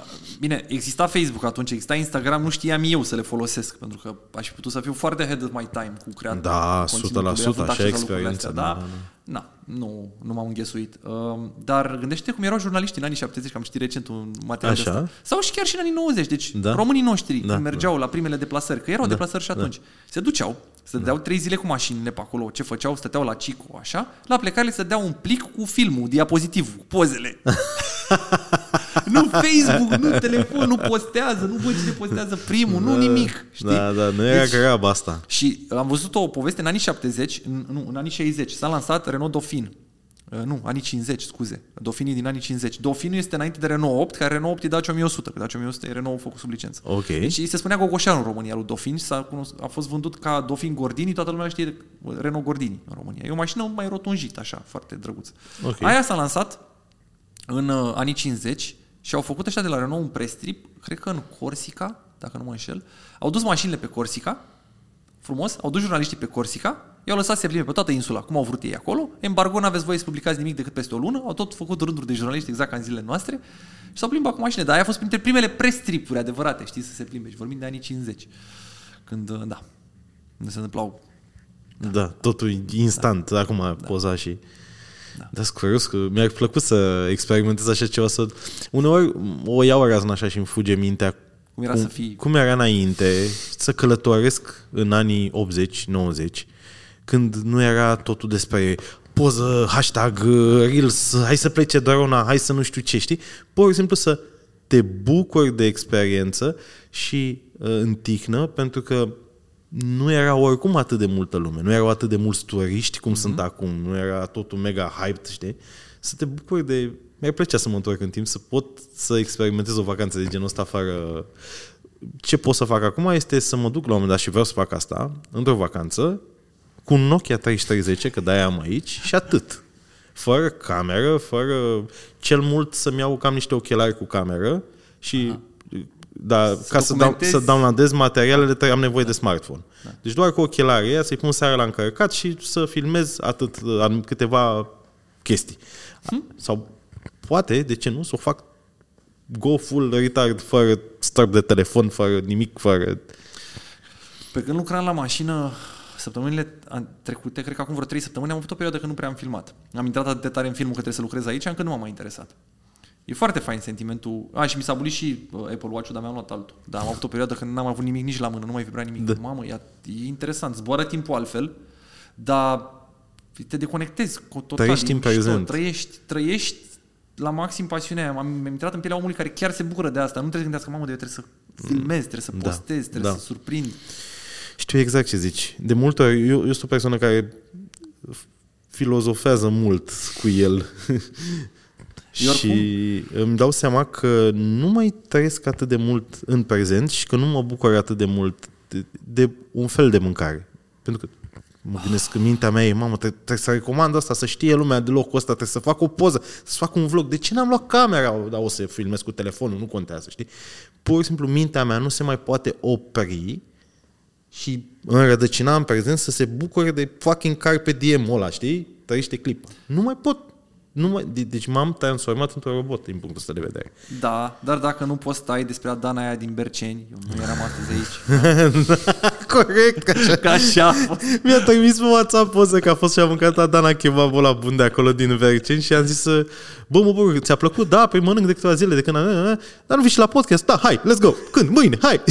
și a fost perfect. Da, da. într-adevăr, alte, apar alte por- oportunități. Adică pentru mine un copil care, tot veți o spune copil, un individ din Colentina Tei care uh, n-a făcut nicio școală care să se ducă așa pe... Adică eu am făcut liceu de aeronautică, facultate de economie, master la cibernetică și am lucrat în comunicare. Fără social media eu nu ajungeam să lucrez în comunicare și nu ajungeam să fac ceea ce fac astăzi. Adică nu, nu sunt nerecunoscător pentru social media, din potrivă, mi-a, cum să zic, mi-a pus pâinea pe masă, mi-a făcut o carieră și sunt astăzi aici, fericit uh, și împlinit datorită social media. Dar uneori simt nevoie overwhelming. să log off, știi? Log out, știi? Și cred că, cred că ăsta va fi marele, cum să zic, marele cadou pe care putem să ne-l facem noi Din când nouă, din când în când să, știi, să intri în motorul ăla acolo, fără Apple Watch, fără nimic, să te murdărești de motorină și să te bucuri de... Benzină. Ben, a, da, benzină. Mercedes cu benzină. Ben, ben, poți să te bucuri și de... Iei, iei un puțină Jeep-uri pe motorină. motorină. și- Avem, avem de toate, și- full flavor. GPL aveți? Uh, nu, GPL n-avem și vezi că dacă ai mașină vehicul istoric nu poți să-i pui GPL. Ah, e, știi. mi se pare corect. Trebuie să fie original, Trebuie să fie original. originală, da. corect. Da, e, e mișto chestia asta cu deconectatul și chiar uneori mă gândesc cum ar fi, mă gândesc și să mă, să mă duc tot mai mult în lumea asta, nu știu, să-mi deschid o locație de evenimente cu mașini retro, cu, mă tot gândesc la tot felul de lucruri, un atelier, un ceva. Și mă gândesc, mă, poate la un moment dat nu o să mai am nevoie să fiu vizibil în online, deși e important la orice business ai avea, Da. e important. Da. Vezi, poate să nu mai fi job, mă deconectez. Cum e? Mamă, dispar, vreau să dispar. Dar nu, e o chestie așa, cumva când devine overwhelming, îți dorești să log out a little bit, dar după aia o iei de la coadă. Și odată ce ai făcut asta multă vreme, nu mai zic de tine care ai făcut daily vlog și am un respect imens pentru tine. Man, cum, de, Nu mai era pasiune, era obsesie. Apropo Da. de ce vorbeam. La mine E devine foarte obsesie. greu. Da, îți intră în sistem și uh, nici nu te simți bine dacă nu comunici și nu transmiți. 100% La un moment dat e ești, drog. Man, dar eu trebuie să spun asta. Severaj. Uite cum e. Păi ce bună e șaoarma asta, să nu vorbesc despre ea. Fix așa e. Super ciudată chestia asta. Da. Ai avut un moment de viață și de moarte într-un perestre? Pentru că până la urmă tu ești la volan, conduci niște mașini, te mai dai la ele, două curba aia, 260 pe circuit în Istanbul. Știi? Ai avut un moment ăsta în care ai zis, bă, am pierdut controlul mașinii, a intrat morcovul cu tot cu vânător, iepure, Ba, evident. ocolul silvic și... Acum că mă gândesc, am, mi s-a întâmplat, de exemplu, să mă răsucesc într-un viraj încercând să fac o poză de la altul. Mai toți facem asta. Până să avem circuit în, în țară, ne chinuiam să facem asta pe un ac de păr undeva la munte, cu de-alea, stătea unul de șase, vine ceva, nu vine, hai să încercăm poza aici, știi? Um, dar uh, nu am avut gen, n-am avut niciun accident la sol, am, s-a întâmplat să mă atingă cineva în trafic, dacă mă gândesc bine acum cu mașini de test.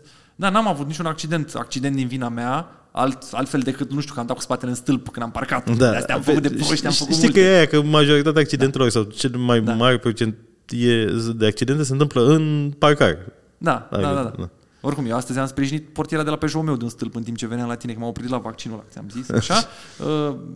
Uh, fiind și pe hipo un pic, că o să ajungem și la discuția despre asta, uh, m-am văzut, a, ușa asta e pe, e pe las Nu, Peugeot-ul la mine e mașina de... Uh, și aia era o discuție. Deci e mașina cu care merg de la 18 ani. Deci eu o conduc de la, din 2006 conduc Peugeot-ul la 406. Aha. A, eu credeam Da, că ai da, da, cumpărat-o da, și e pe mașină. aia. Nu, e de daily de atunci. Mamă, și ce... Și în continuare În continuare funcționează- merge, de-aia, de-aia nu se schimbă, știi, că merge. Știi? Dar, dar e și mașina de care nu mi-e, nu mi-e milă. Adică dacă mă lovește unul, bă, e ok, are o grămadă de înfundături, toate ușile sunt fundate, de toate, toate coșurile de cumpărături de la Carrefour. Adică nu mai contează și uh, nu-mi pasă. Deci Peugeot 406. Frumos, 406. frumoasă mașină. Argintie, Ah, parcă. nu? Fiabilă, în primul rând. E și are, argintie. e cenușie, da. Ah, tot aia pentru mine. Tu știi că eu am uitat să plătesc parcarea.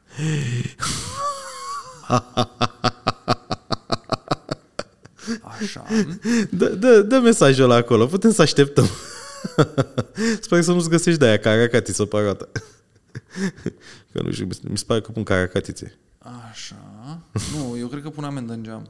Holy shit. Am pățit și eu asta într-o zi, că eu sunt obișnuit, vin cu Tesla la birou și am uh, parcare moca. Orice parcare de asta de la primărie, mașinile electrice, dacă ți-ai luat cuponul la verde sau ești în baza lor de date, uh, după ce ai făcut toate demersurile necesare, um, ai parcare gratuită în București. Și într-o zi am venit cu cealaltă mașină, cu BMW-ul. Și eu am lăsat-o frumos acolo, am trântit-o, mă, nici, nici nu cred că am închis-o din reflex, pentru că mașina nu e cu, cu de la, cu, cum se numește, când pleci de lângă mașină se închide singur, work free, ceva cu work, cu, în fine, Keyless, am înțeles. Keyless, da. da. E, la Tesla așa e, m-am îndepărtat cu telefonul de mașină, s-a închis. La BMW nu, trebuie să apăs butonul.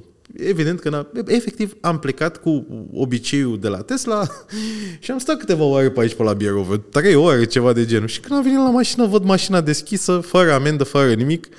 Ai so oh shit, a, Dumnezeu a fost cu mine astăzi. Așa că, da. Plată. Uite, vezi, dacă, dacă aveai mașină electrică, nu aveai problema asta. Și o să-mi pun două ore acum. Dacă nu, mai, mai stăm, mai stăm la podcast, deci poți să poți să-l treci. mai. Am multă lume mă întreabă de ce nu îmi pun numerele alea verzi la mașina electrică. Asta pentru că, în primul rând, mi se pare absolut urâte, îngrozitoare, numerele verzi, sunt urâte, oribile. Uh, și că am văzut în, în uh, Ungaria sunt verzi curat. E, aici sunt negre cu verde, sunt oribile.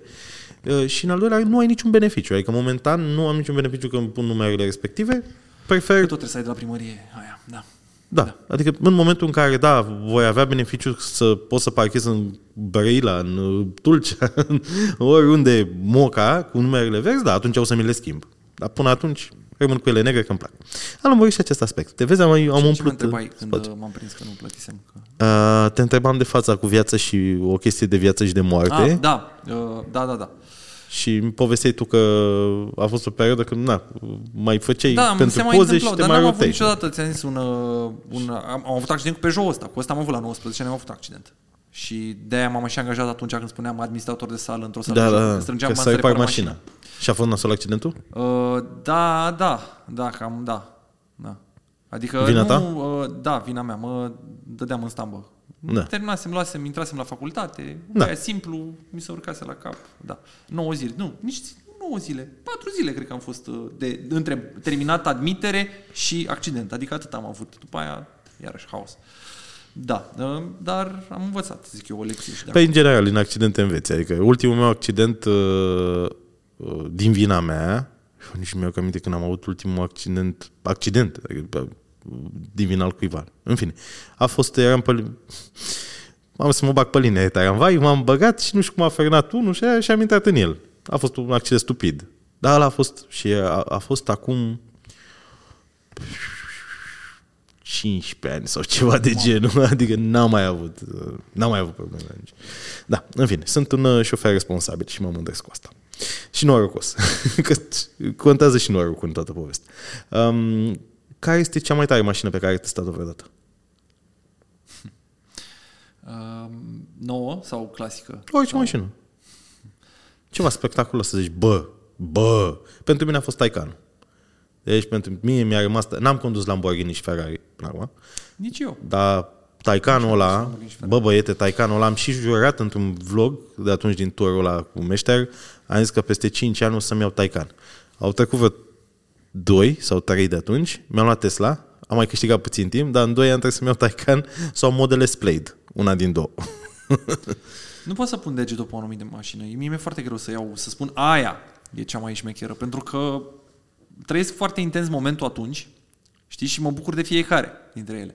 Și da, mă gândesc mai mult la mașini clasice decât la noi, deși am condus, nu știu, am condus Aston Martin V12 Vantage, da, super legera. Ok, a fost interesant, a fost mișto, V12, deci dată că e raritate în ziua de azi să mai găsești mașină nouă cu 12 pistoane, dar uh, dintre vechituri, nu știu, mi-a plăcut foarte mult Porsche 964, la un moment dat a avut un prieten un 964, l-am condus în pandemie, am ieșit să-i fac și pozele tot eu. Eu că, acum îl caut să-l văd. uh, caută Porsche 964 1990, dar era argintiu, foarte simpatic. E un 911 normal, Aha. și 911 generația 964, că de fapt de la aia vine 964 generație.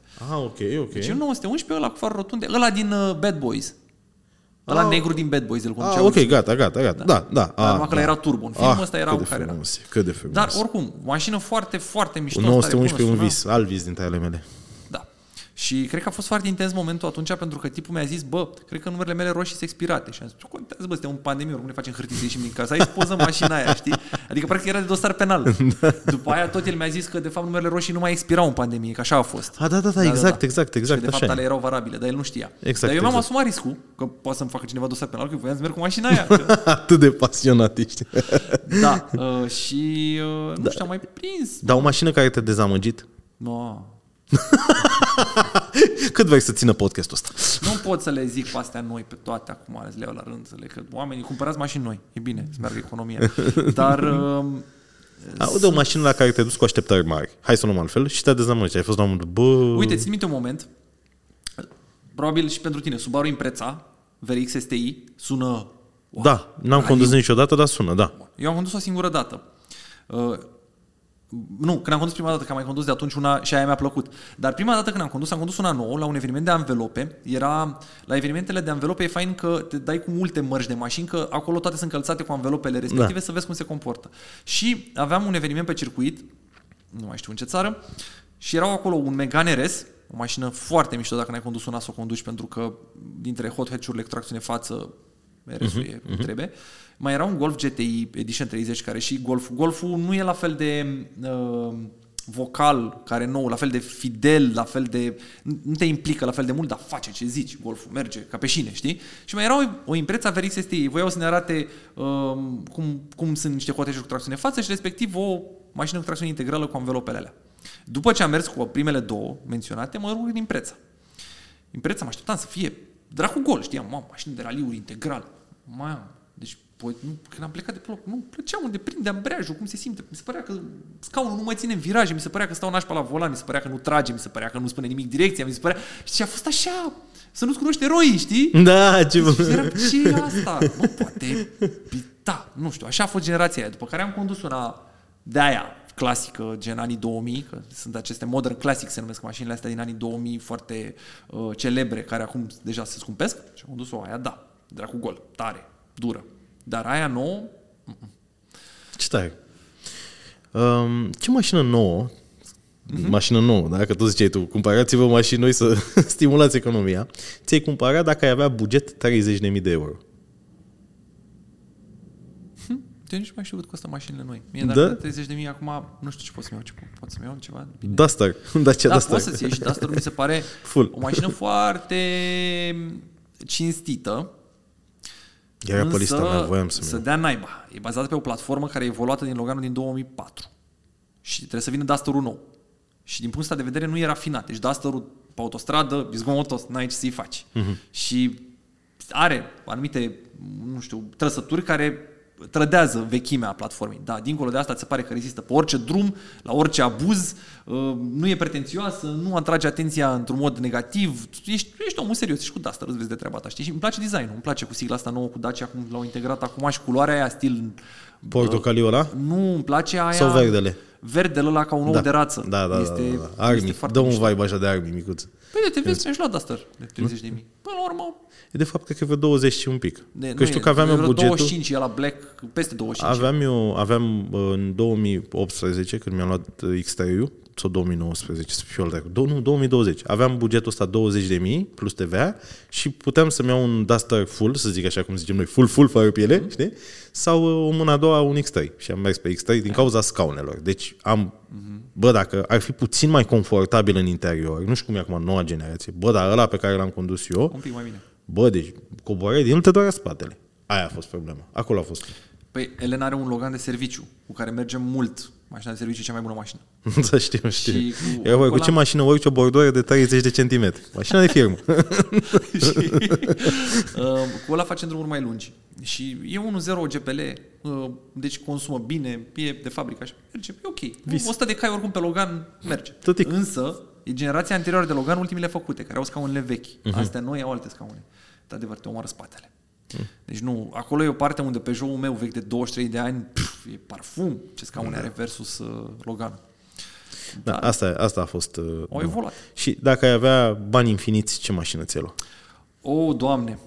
Dacă aș avea bani infiniți, Da. da. aș fi un model pentru oamenii care au bani infiniți și nu-și iau mașini plictisitoare. Pentru că eu am o problemă cu faptul că văd atât de multe supercaruri, hipercaruri cumpărate de oamenii foarte bogați. Gen inclusiv în Urus, România. de asta la asta te referi Nu sau ce? astea.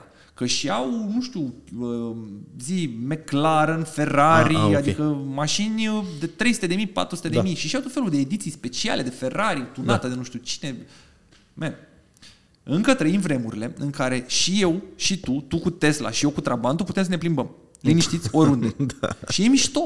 Mie îmi place chestia asta. Știi, mi se pare că probabil sunt ultimile, m, nu știu, ultimii ani de libertate, că vor să apară niște restricții inevitabil, că vin mașinile autonome, că poluarea devine o problemă tot mai mare. La un moment dat, mașinile vechi nu or să mai meargă libere. Eu așa cred. Și de aia, anii ăștia, mi se pare că sunt ultimii când te poți bucura de orice. Există în lumea asta mașinilor clasice niște chestii care se numesc restomoduri. Adică restaurat și modificat. Uh-huh. Poți să ții o mașină clasică și să o modifici tu sau există producători care vând restomoduri. Sunt scumpe în draci. Există, de exemplu, Zinger în state. Porsche-uri 911, 911 Zinger, care sunt uh, niște 964 foarte modificate. Ei modifică inclusiv motorul, au motoarele lor și s-au dus tot mai sus. Acum au făcut niște variante de alea de merg și pe nisip și așa. Și pleacă de la 400.000 de dolari în sus. Și un 911 care arată ca la vechi, dar mult mai cool, interioare lucrate, cu sute, deci trebuie să cauți dacă nu știi de Singer Porsche. E Ok. wow. Așa. Uh, oamenii își cumpără mașini, noi când poate să-și ia chestiile astea. Mamă, să merg cu un Singer acum prin București sau să merg cu un, uh, nu știu, mai sunt... Uh, Cauș? mai sunt Continuă. restomoduri de, de Ferrari Testarossa. Știi care e Ferrari Testarossa? Da. E, da, bun, există niște nebuni în Italia care îți fac Ferrari Testarossa și pun pe ea electronică, ABS, chestii moderne, să poți să mergi cât de cât cu ea să nu-ți rup capul. Îți pun suspensii adaptive. Ai scris Singer Porsche? Da. Așa. Și ai văzut? Da. Și? Deci, din ce observ eu, e, e, ăsta pe spate, eleronul ăsta e mai mare, așa. Adică sunt niște modificări de Ah, mici. tuning micuțe, da, dar... Da. da. Și interioarele? Există interioare portocalii, cu capse, cu tot felul. Cu... Au piele până și în porbagaj, până și pe lateralele motorului. Și zici 400 de mii, a? Au, au, au. Ea e fix ce visezi tu cu carouri, cu astea, așa. Da, da, da. Da, da, am da, înțe- da. înțeleg Sunt ce niște vrei să minunății. spui. Da, absolut Și de aia mi se 100%. pare că oamenii nu au Mamă, cum este cu curaj pielea. să, Oh, da. să se distreze cu adevărat, adică să-și ia niște de da, ceva cu adevărat unic, să zic așa. Da, da, da, și care îți oferă... Um, mașinile noi sunt din ce în ce mai rapide. Cum ai zis tu, Tesla 4 secunde, 3 secunde. Top 2 secunde, Două 1.9 secunde, da. play-ul ăla. De ce? Nu știu, că E- să it's se just bată în, numbers. se It's bată în, da, adică de, mie deja 4.4 mi se pare ceva ce am eu pe ăsta. E Da. too much. Mașinile noi sunt tot mai rapide. Și supercarurile cu motoare termice și, mă rog, majoritatea sunt hibride acum. Și încep tot așa. Toate Lamborghini-urile sunt sub 3 secunde, 2.8, 2.9, 2.5, Da, da. 2... Ok. Există, există niște mașini care se numesc roadster uh, știi, genul de mașină, adică două locuri joase, cum e Mazda MX-5 sau cum e BMW Da, da, uh, da, da, da. zi, Z4 sau Da, așa. da, da. Um, la Mazda MX-5, ce e fain este că te face să crezi că mergi foarte tare, deși nu mergi tare, că ești aproape de asfalt, mașina e joasă, așa mică, foarte... Uh, o simți așa pe drum, e îngustă, știi? Da. Și agilă și îți dă senzația, adrenalina aia de viteză, deși tu n-ai viteză. Ah, ok. Și de asta mi îmi place să spun că nu e important să mergi tare, e important e să simți că mergi tare. Ca asta te face să ticăi, da, nu? Da, da, bună. Mașinile asta. vechi te fac să simți că mergi tare. Deci un săftica la 90 la oră... Ești. deci am mers pe A3, am mers cu 130 cu ea. Nu, pe A, pe A2 spre mare, că am fost wow. la 100 30 cu săftica bine, pe lângă faptul că nu o să mai repet experiența, că îi distrugi motorul, nu știu câte ture aveam, dar uh, părea că poate să decoleze, deja părea vitul roteit, știi? Vai de bine! și de asta cred că tocmai genul ăsta de mașini restomoduri le oferă satisfacții mult mai mari și cumva mai safe, dar n-au el electronică. Dar nici nu te dai cu 300 de aici până în... Cum... Marfă zis. Marfă. O perspectivă, sincer, la asta nu mă gândeam. Important e să simți că mergi tare. Superb. te bucuri de o mașină sport. Foarte mișto zis. Foarte mișto. Am uh, rezolvat și zona profesională. Acum mergem în zona personală. Bă, că și ăsta podcast, bă, ne-am lungit frumos, mă. Uite, tu ai o poveste interesantă despre care tot vorbi public, de asta și îndrăznesc să aduc subiectul. Uh, ești diabetic. Da. Și uh, vreau să profit de prezența ta la podcast ca să informăm un pic lumea vis-a-vis de boala asta și să vorbim despre prejudecățile din jurul ei. Ok. Eu zic că așa tu ești primul om pe care l-am cunoscut și am vorbit cu tine super deschis. Cred, cred că în prima zi când ne-am cunoscut într-un tur de ăsta și te-am văzut cu uh, seringa pe masă și te insulina și te-am întrebat și ai vorbit super relaxat și mi-ai explicat și făceai caterincă și uh, mi se pare că e o, o, o zonă unde uh, sunt și mulți tineri care au boala asta, din păcate. Cam 10% din populație are diabet. Detectat sau nedetectat. Dar și cam un român din 10 are. Și un subiect tabu, să zic așa, și ciudat că e tabu, știi? Și tocmai de asta am niște întrebări aici, așa. Primul, cum faci diabet? Știu că uh, există pe stres, există pe, de la exces de zahăr sau ceva de genul Spune-mi tu. Exact, spune tu. Uh, unul dintre mituri este că dacă mănânci mult dulce faci diabet. Ok. Este parțial adevărat. E adevărat că dacă mănânci foarte, foarte mult dulce, îți supra-solicitezi corpul și dacă nu faci diabet, mori oricum de altceva dacă da. bagi kilograme de zahăr în tine. Și, și din alcool. Dacă bei foarte exact. mult alcool, mă rog, dacă tu moari ciroza, da. te lovește diabetul. Poți să, da. da. Tot ce e mult e rău. Exact. Diabetul e de două feluri. Principalele tipuri, că mai există de fapt și un diabet nu, două tipuri, mergem pe principale. Că acum s-au da, descoperit că da. vreo cinci, dar două. ok. Pentru că știi că ai 30 de feluri de lapte acum, de migdale, de așa și diabet. Bun. Există diabet de tip 1 și de tip 2. Tip 1 e mai rar, este ce am eu, apare la tineri. Este o boală autoimună. Ok. Uh, sistemul imunitar o ia razna și se atacă pancreasul și pancreasul este cel care secretă insulină uh, și insulina este cea care gestionează glucoza din sânge. Ce e diabetul? Hai să vorbim un pic da, despre da, asta. Da, da, da. Diabetul este o dereglare a organismului în care um, corpul fie nu mai poate um, metaboliza insulina, ori nu mai poate secreta. Cert este că undeva e un dezechilibru și se acumulează glucoza în sânge. Glucoza vine din carbohidrați. Tu că mănânci carbohidrați, fie că mănânci dulce, fie că mănânci făinoase, fie toate mâncărurile au carbohidrați, mororles. Bine, nu da. carne, carne pură, practic n-are. Da? Dar cam tot ce mănânci, mănânci niște carbs acolo. Și carbohidrați sunt buni, pentru că glucoza este cea care îți oferă energie. Creierul funcționează cu glucoză, nu cu proteină. Dacă n-ai glucoză, nasol. Ok. Și uh, când apare acest dezechilibru și îți crește glicemia în corp, uh, îți apare hiperglicemia. Hiperglicemia este o uh, condition, nu știu cum se spune în română, da, o dereglare care uh, pe termen lung provoacă niște complicații. Bine, și pe termen scurt, dacă ai glicemie 600, intri în comă diabetic, 800, nu știu, fiecare individ unde, da, da, da. unde pică. Dar la un moment dat, pe măsură ce sclește foarte mult glicemia în corp, uh, corpul trebuie să hrănească în continuare cu ceva, dar nu poate să mai... Deci, uh, insulina este practic parola cu care celula accesează glucoza. Știi? Este, este catalizatorul. Da. Și dacă nu, mai, nu există sau nu mai știe să o folosească, la un moment dat celula are nevoie să ardă ceva și începe să ardă uh, ce stai, ce erau, uh, lipide, grăsimi, chestii. Și așa se cre- secretă corpi cetonici. Corpii cetonici sunt un fel de acetonă în sânge, care în momentul în care crește foarte mult, îți provoacă acea comă diabetică. Și de-aia unii ajung în comă la spital și află că au diabet. Cam ăsta e mecanismul, pe larg. Dar important e că se produce un dezechilibru în corp și îți crește glicemia și ăsta e diabetul. Și sunt două feluri de diabet. Diabetul de tip 1, care e o boală autoimună, ce am eu, tineret în general face asta, persoane pe care le vezi slabe, normale, pe fond de stres, pe ceva și componentă genetică se pare că există, deși eu în, via- în familia mea nu am pe nimeni diabetic de tip 1, dar uh, îmi place să spun că nu e suficient să trăiești prost, trebuie să fii și prost din punct de vedere genetic ca să faci diabet. Pentru că, let's face it, sunt vedetele astea rock care au trăit o viață întreagă rupți și dau nici pe naiba, știi? exact. Și tu te gândești, exact. mamă, am fost stresat vara asta și am făcut diabet, mamă ce da. m-am stresat. Nu, da. trebuie să ai și o predispoziție, să ai o slăbiciune acolo. și uh, se produce această dereglare a sistemului imunitar, îți atacă pancreasul, îți omoară partea aia de pancreas care secretă insulină și ești fact. Pe viață trebuie să-ți faci insulină din exterior, pentru că nu mai, nu mai ai în corp. Și asta, cam, cam 10% cred că din diabetici au tip 1. E rar. Diabetul tip 2, cel mega răspândit, cel care e adevărata problemă, apare în general la persoanele mai în vârstă, La persoanele supraponderale, nu neapărat în vârstă, dar supraponderale, este o boală metabolică și practic este o încetinire a organismului, o încetinire a metabolismului, pentru că dacă tu te îngrași foarte mult, um, ai văzut că și persoanele care au un metabolism lent mănâncă puțin și totuși se îngrașă, știi? Da. Și sensibilitatea celulelor la insulină scade. Și deși ai insulină în sânge, ele nu ca ăla care versus cine ține mult alcool sau puțin, știi? E uh-huh. unul care bea 10 beri și n-are nici pe naiba și unul care... Bun, sensibilitatea la insulină scăzută face ca, uh, deși există insulină în sânge și pancreasul uh, pompează maxim, e, nu... îți crește glicemia că nu răspunde corp. Da, da, nu, și nu de, decodifică.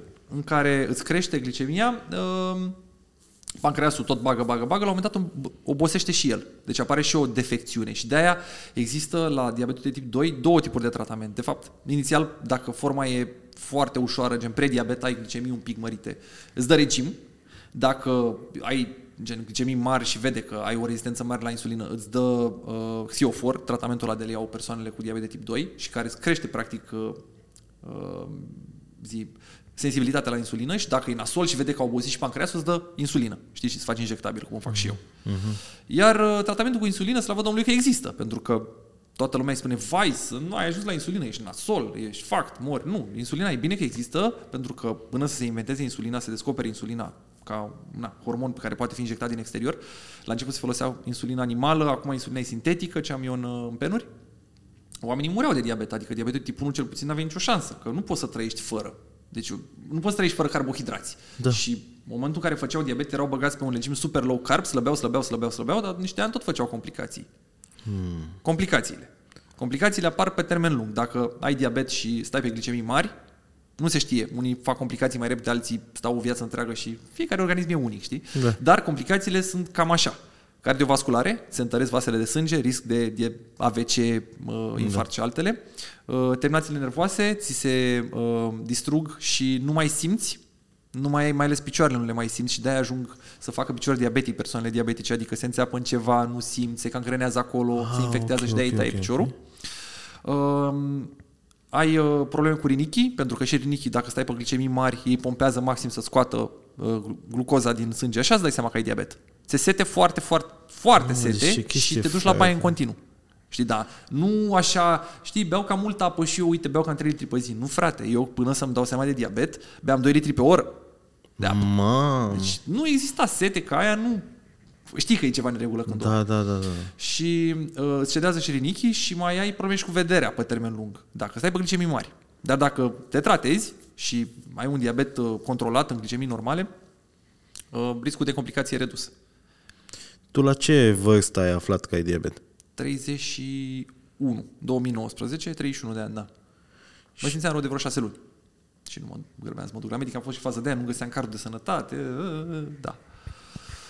Și când, când, când s-a activat, să zic așa, de, în corpul tău? Nu făcusem analizele de vreo 2 ani atunci, deci undeva în intervalul ăla. Că cumva tu când îți faci analizele de bază, eu știu că îți fac și, îți iau și glicemia și îți fac chiar și glicata, nu știu dacă glicata. Glicata este o, Uh, o analiză care îți arată media glicemiilor în ultimele 3 luni. Foarte importantă. Deci aia, de fapt, îți arată dacă ai diabet. Pentru că poate tu ai avut o seară, de exemplu, alcoolul.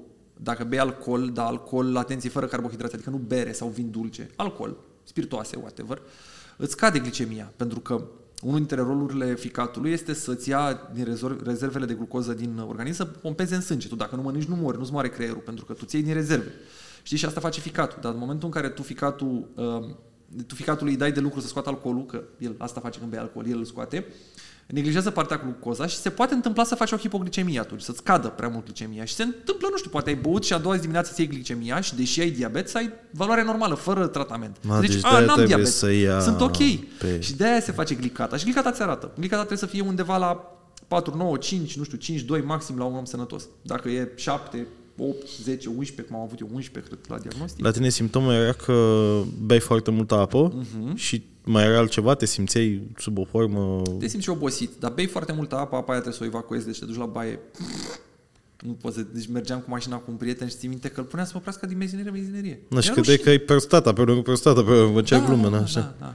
Da, nu, dar oricum, am căutat sete severă și așa, scrie diabet pe net. Tu cum îți ții boala sub control? Cu, cu insulină.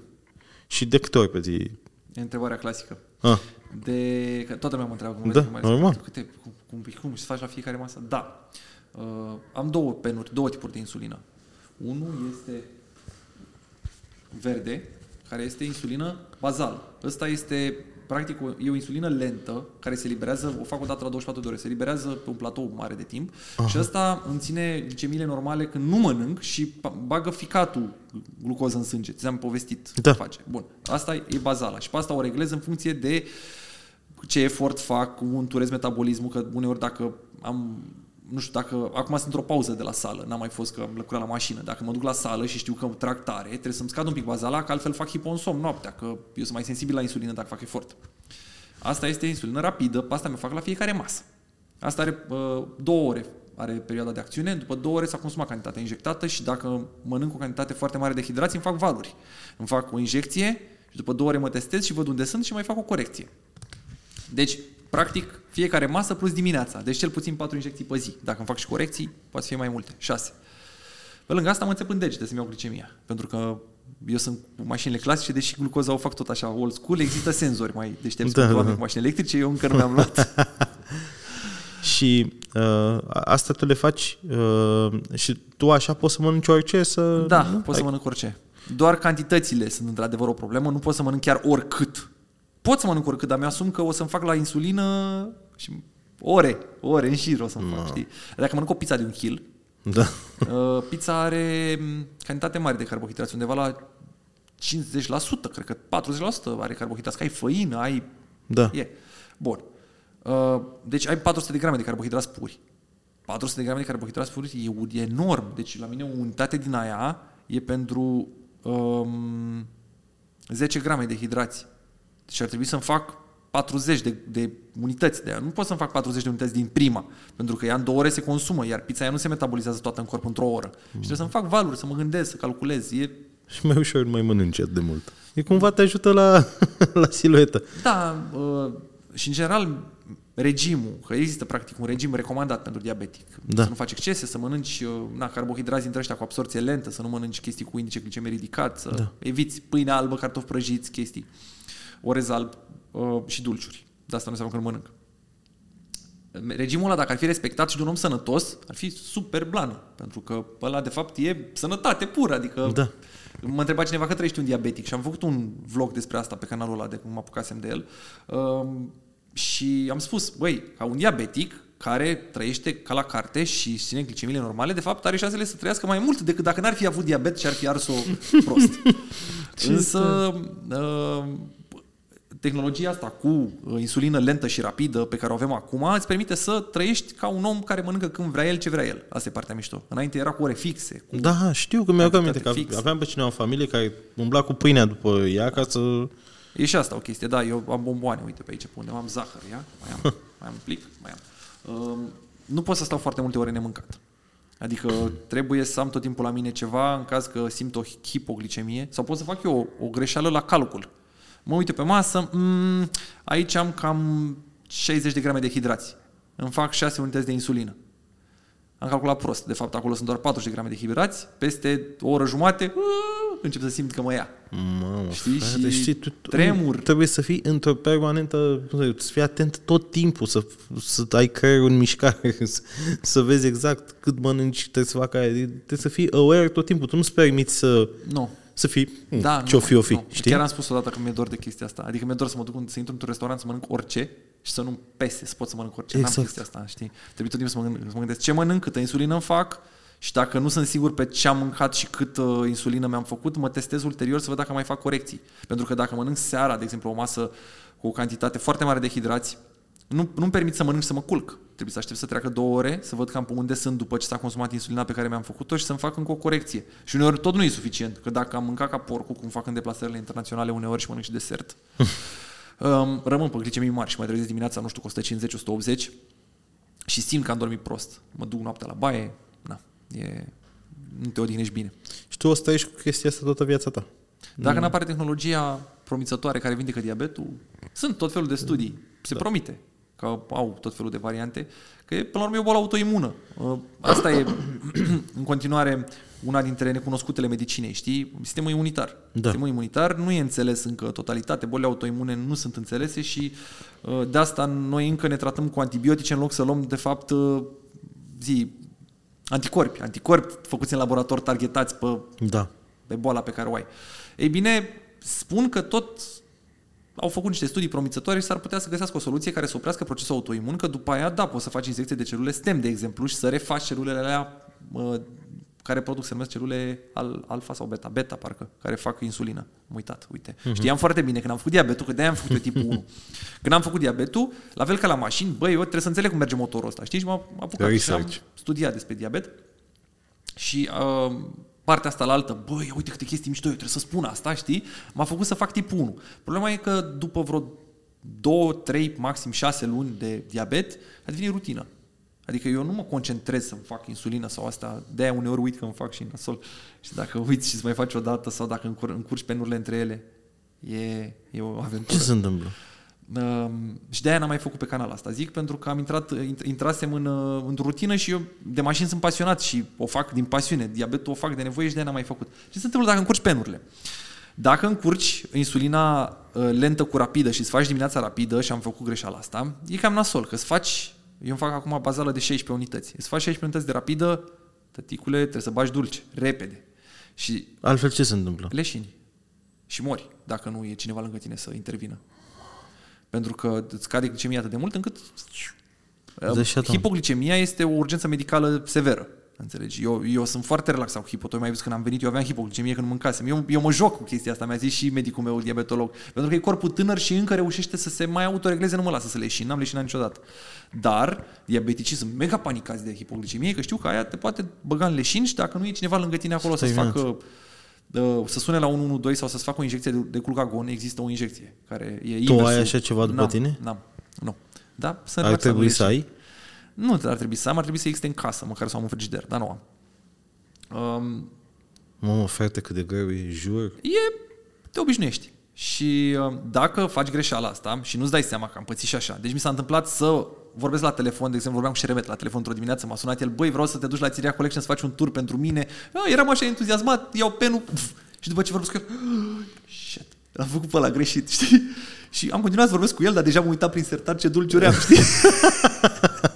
și după ce am închis Șeremet, am mâncat O, o am milka. rupt, deci am băgat napolitane, ciocolată, whatever și tot mi-a fost rău, gen eram prin dorobanți și e un pol pe acolo și intru, intru la pol. Eclerul ăla, vă rog, dar mai repede că e urgență medicală. nu înțelegeam, glumesc sau... Da, cât de funny sună. Wow. Da, dar mi s-a întâmplat să-mi fac greșit să ies cu câinele. Și am ieșit cu câinele. Și pe eram pe afară și la un moment dat, uh, nu, am început să-mi dau seama, nu e bine asta, nu e, mă ia prea tare. Și m-am grăbit acasă și când m-am uitat în casă direct, dă miere, miere, lingura. ca să o reglez. Da, nu, sunt greșeli pe care, îți dai seama, tu, automedicație, tu îți faci singur. Exact. Chestii care te poate omorâ. Eu i-am spus Elenei când ne-am combinat, fată, dacă vreodată vrei să înscenezi, îmi faci o injecție în somn și spui, nu știu mă, l-am văzut că și-a făcut acolo ceva și nu s-a mai trezit, știi? Aia e. Da, e, e o chestie de care trebuie să fii conștient. Dar partea bună e că intră în uh, Reflex, automatism da. și eu nu o simt. Adică a devenit rutina Da, mea. parte Asta e. din, parte din viața ta. Se uită lumea ciudat la tine când te vede cu... Dar nu mai am nicio treabă. La început eram, era rușine la deplasări, mă duceam la baie să-mi fac sau de asta. Da. Și după aia m-am zis, bă, da, what the fuck? Da. E ca și, când, nu știu, femeia aia lăptează în colțul ăla, eu îmi îmi fac aici, adică Mm. asta e. Și se face numai în bortă? Mea- Se face în uh, țesutul adipos, dar uh, aș putea să-mi fac și în alte locuri, dar eu încă îmi fac în burtă că încă nu văd să am cicatrici sau chestii, în general rotesc locurile, tot timpul trebuie să faci, că long term ci că îți distruge un pic țesutul Mhm. și e bine să mai rotești alții și Nu, fac dar adevăr că te de pantaloni. injectezi atâtea ori pe zi e normal. Da. Păi buricele deștelor oricum au, au, au. Ar trebui să-mi iau senzor. Și de ce n-am senzor? Că senzor poți să iei prin casa de asigurări. Trebuie să-mi fac un dosar. Și pentru să-mi fac dosarul ăla, Nu cred. cu șină, trebuie Știm să-mi de notez unde. glicemiile zilnice timp de 3 luni. Și evident că nu pot să fac asta. Și am zis, bă, ok, dar le am în aparat, adică mi le notez după aia. Mă puc. Măi, n-am timp să fac asta. Dar vreau să le senzorul fac ăla și cu costă pixul. mult sau poți să le iei doar așa? Uh, nu, costă, costă. Ca să le cumperi, știu că uh, mă ajungeau vreo 1200 de lei pe lună.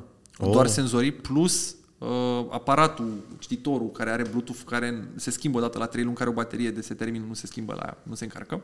Ce Și, jegoj. uh, și, și ăla costă vreo 3-400 de euro. Wow. Da. Și uh, astea, uh, insulina asta, cât te costă pe lună? Insulina este uh, decontată de casa de asigurări, însă numărul de teste este limitat 200, îți dă o dată la 3 luni. La 3 luni eu mă duc la rețetă, la spitalul de diabet, mm. mă duc, cu- am programare, știu că trebuie să mă duc să-mi iau uh, insulină și teste. Testele sunt puține.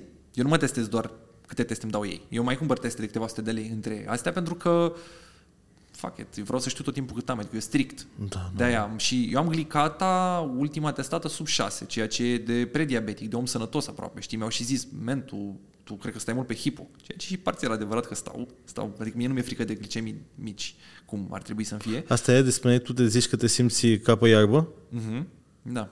Pe la hipoglicemie, se întind- deci la hipoglicemie începe să fii confuz, ți un pic așa, uh, tremuri, uh, îți crește pulsul și dacă se duce tare, ți amorțește limba, ți amorțezi mâinile, mm, e Și ciudat. la fel poți să leșini și din asta? Păi aia e aia care reține. Asta e. Da, Da, A, cealaltă e aia când... Deci când, hi- când hiper, este, îți poți să intri în comă doar dacă te duci foarte sus și stai acolo.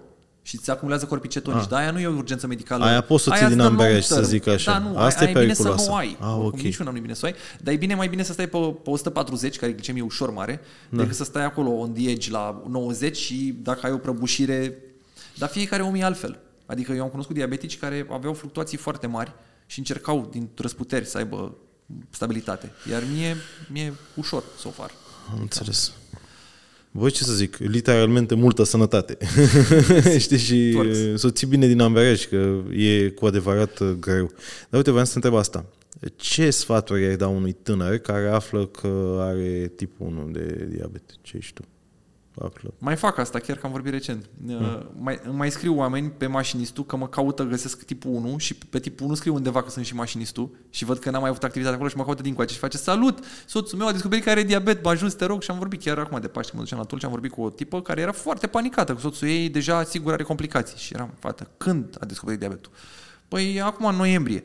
Și când și-a făcut analizele anterior? Păi în martie și n-avea nimic. Și când și-a mai făcut anterior? Atunci n-avea nimic. N-ai cum să faci complicații în șase luni. N-ai cum, nu poți. Cât, ce glicemie a avut?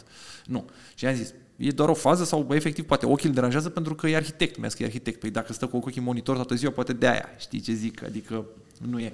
Um, sfatul pentru diabetici este să nu se panicheze că e o boală cu care poți trăi și uh, dacă e diabet de tip 2, îi ții în easier, ca e reversibilă cumva.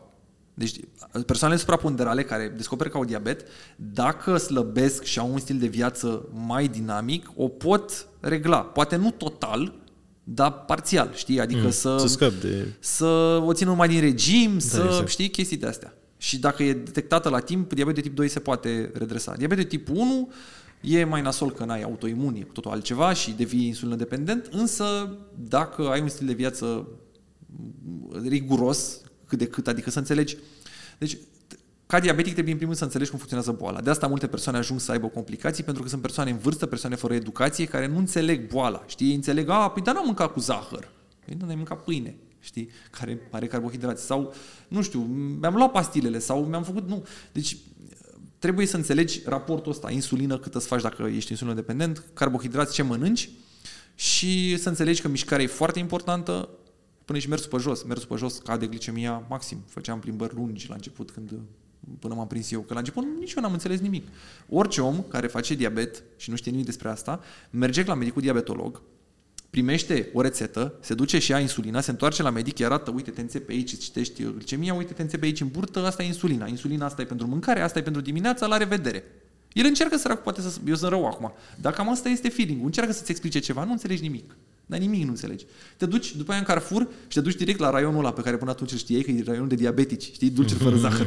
ăstea de acum. Și le iei și după aia mănânci și vezi că scăzi glicemia și alea. Și ești, pe nu erau pentru diabetici, pentru că tu nu înțelegi de fapt că, ok, nu are zahăr, are ștevie, dar are făină, are orez, are... Ai niște napolitane, din ce să le faci să n-aibă nimic? Știi? Da. Tot au. Dar uh, dacă ajungi să înțelegi diabetul și să înțelegi cum funcționează mecanismul, e viață normală. Deci E o boală pe care trebuie să o înțelegi, să o respecti. Să joci Da. după regulile ei Și, și să nu neglijezi, că nu doare. Diabetul nu doare. Diabetul e o boală cu care poți să trăiești uh, fără să îți faci insulină, ok, stai pe glicemii mari, mult timp până apar complicațiile, dar sunt irreversibile. Adică odată ce ți-ai distrus rinichii, odată ce ți-ai distrus terminații nervoase, cardiovasculare, chestii not ok. Da. Ok. Bun, eu cred că Adică, nu știu, cred că din bucățica asta sunt mulți oameni care au rămas cu informații, chiar dacă nu au, nu sunt în area asta a diabetului, dar măcar să știe așa pentru oamenii din jurul lor, să aibă o idee și iar cei care au, cred că au uh, primit niște informații. Dacă au ajuns până aici, Că... Da, au ajuns. 100% au ajuns. Pentru că i-am luat frumos, i-am luat cu povești, cu mașini, cu călătorii, cu alea și bam, le-am uh, vorbit de chestii cu adevărat serioase. Pui și un, uh, un uh, cuprins? Dacă am timp. Minutaj, dacă am ceva. timp. De obicei mi ia, mi ia ceva să fac asta și când nu am timp, nu am. Și nu pun. Dar, uite, apel în comunitate. Dacă e cineva care e dispus să facă chestia asta și să-mi dea după aia într-un comentariu ca să pot să-l pun eu în descriere, mulțumesc. Apreciez orice ajutor de tip. Um, hai să vorbim de călători, că tu ești un individ care călătorește. Mai puțin ultima vreme că ai băgat bani în... Da, da, da, da. Care da. e cel mai frumos loc din țară pentru tine? Sau un loc care ți Bă, știi că așa. eu am călătorit pentru că meseria m-a făcut să călătoresc. Eu prefer să cumpăr mașini în loc să călătoresc. E, da, dar logodnica ta nu. da. Um, locuri frumoase. Un loc frumos în țară, da, care îți place ție. Astea sunt întrebările alea pentru toată lumea, sunt întrebări generice. sunt pentru mine. Nu? Atunci zi un loc din lumea asta care îți place. Uh... Salonul auto de la... Nu, uite, nu, am, am fost, deci prin lume am fost. E la unde se participă, unde participă Thierry de obicei și câștigă cu Rolls Royce. La Deste. N-am fost acolo, ne. pentru că nu am... E pe bază de invitație și e foarte scump și, în fine, n-am ah, fost. Okay, okay. Uh, mai există Emilia, Amelia Island și mai există încă unul, uh, care e mă cel mai... Pebble Beach. Pebble Beach din state, ales. Peste Villa Destes. Da. Deci asta, astea sunt locurile tale preferate? Ar putea să Uite, am fost într-o chestie foarte mișto în 2017, s-a numit uh, Mile Milia. Este o cursă uh, de regularitate cu mașini clasice care re, practic comemorează, reproduce cursa originală din, care a fost până în anii 50, până în 57, dacă nu mă înșel, și care era de viteză pe drumurile publice. Deci mașinile mergeau pe drumurile publice full speed și trebuiau să facă 1000 de mile, adică 1600 de kilometri, de la start la stop, fără pauză. Deci aia e. În 55 a câștigat uh, Sterling Moss, care a fost primul non-italian care a câștigat cu Mercedes. Și a avut viteză medie 160 pe drumurile publice în anii 50. Mm, aha. Timp de, 1000 de 1600 de kilometri să mergi atât de tare, încât să ai viteză medie totală 160. Da. Și în dreapta lui a fost un jurnalist. N-a fost, uh, că ea de obicei, italienii mergeau singuri, pentru că știau drumurile. Tot anul mergeau pe acolo și se uitau și după aia când era cursă le știau. Ăsta a venit Sterling Moss din Marea Britanie și a luat un uh, jurnalist în dreapta cu el și au făcut pentru prima dată notițe, notițe de navigator. Aici vii asta, aici asta, aici asta.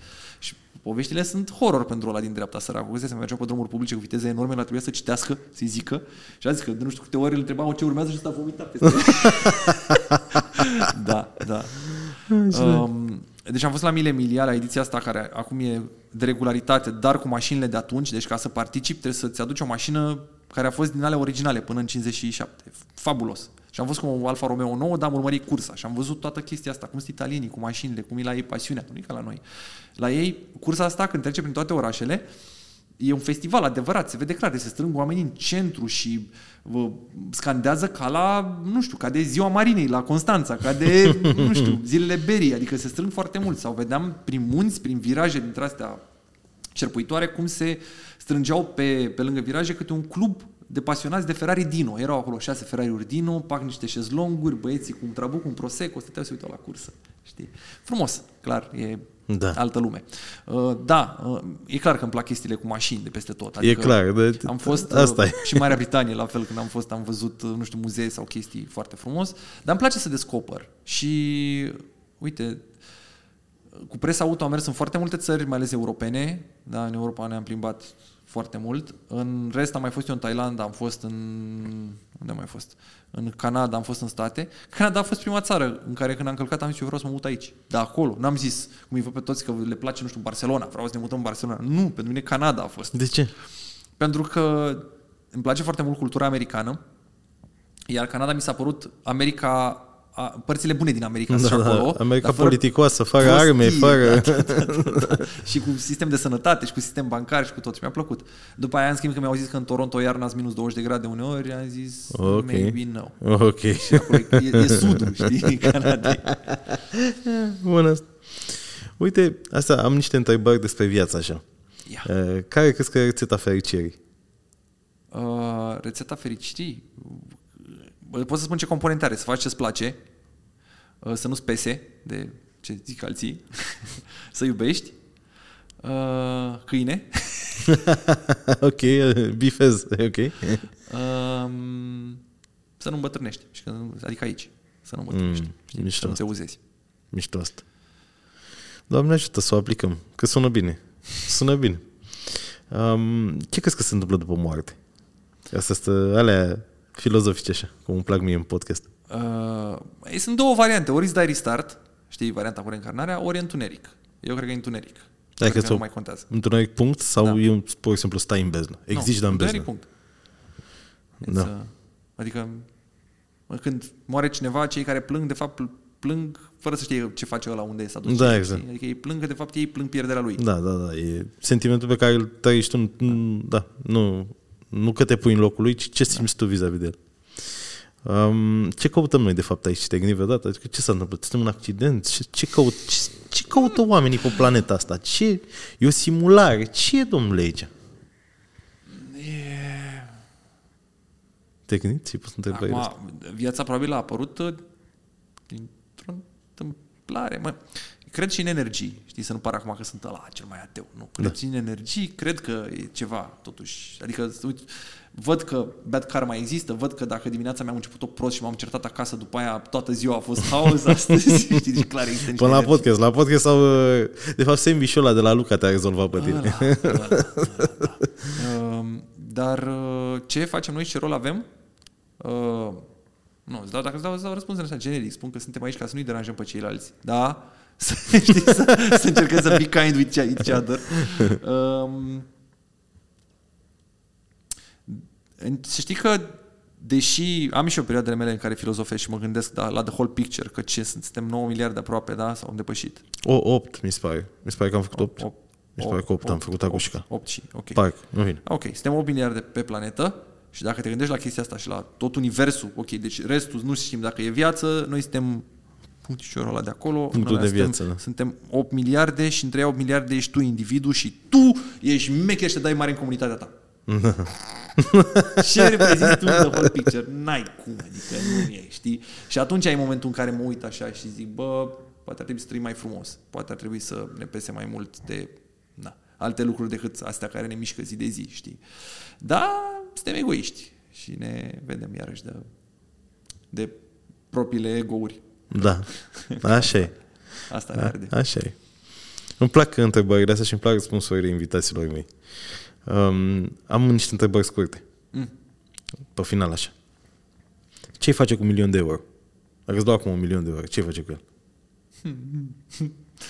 Mi-aș face o chestie la care visez foarte mult.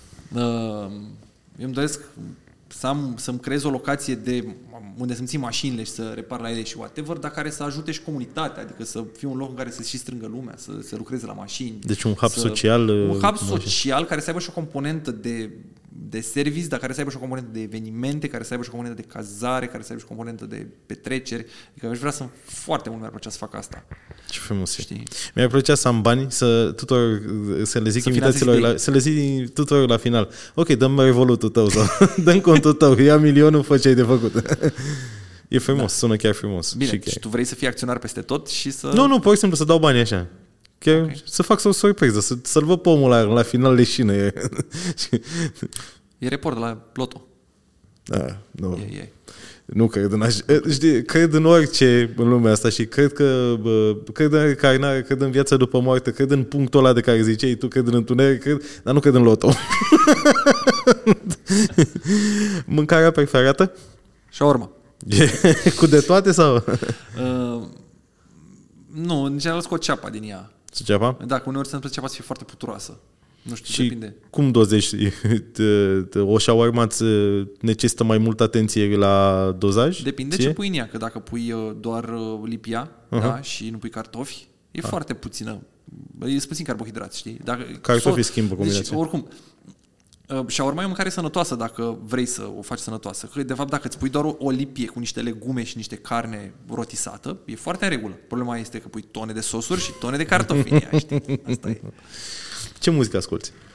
Muzică dităte, adică îmi place muzica veche, clar, și ascult la drum rock vechi și mă apuc și ascult albume de, nu știu, am momentele mele în care de ascult, de exemplu, The Dark Side of the Moon, uh, Pink Floyd. cap, cap coadă, știi, îl iau uh, la drum și deși am făcut asta tot timpul, tot mereu mă mișcă când am o mașină de test drive cu un sistem audio foarte mișto, Da, să da. ascult blană, să merg singur, să simt că vibrează celulele, știi, când conduc.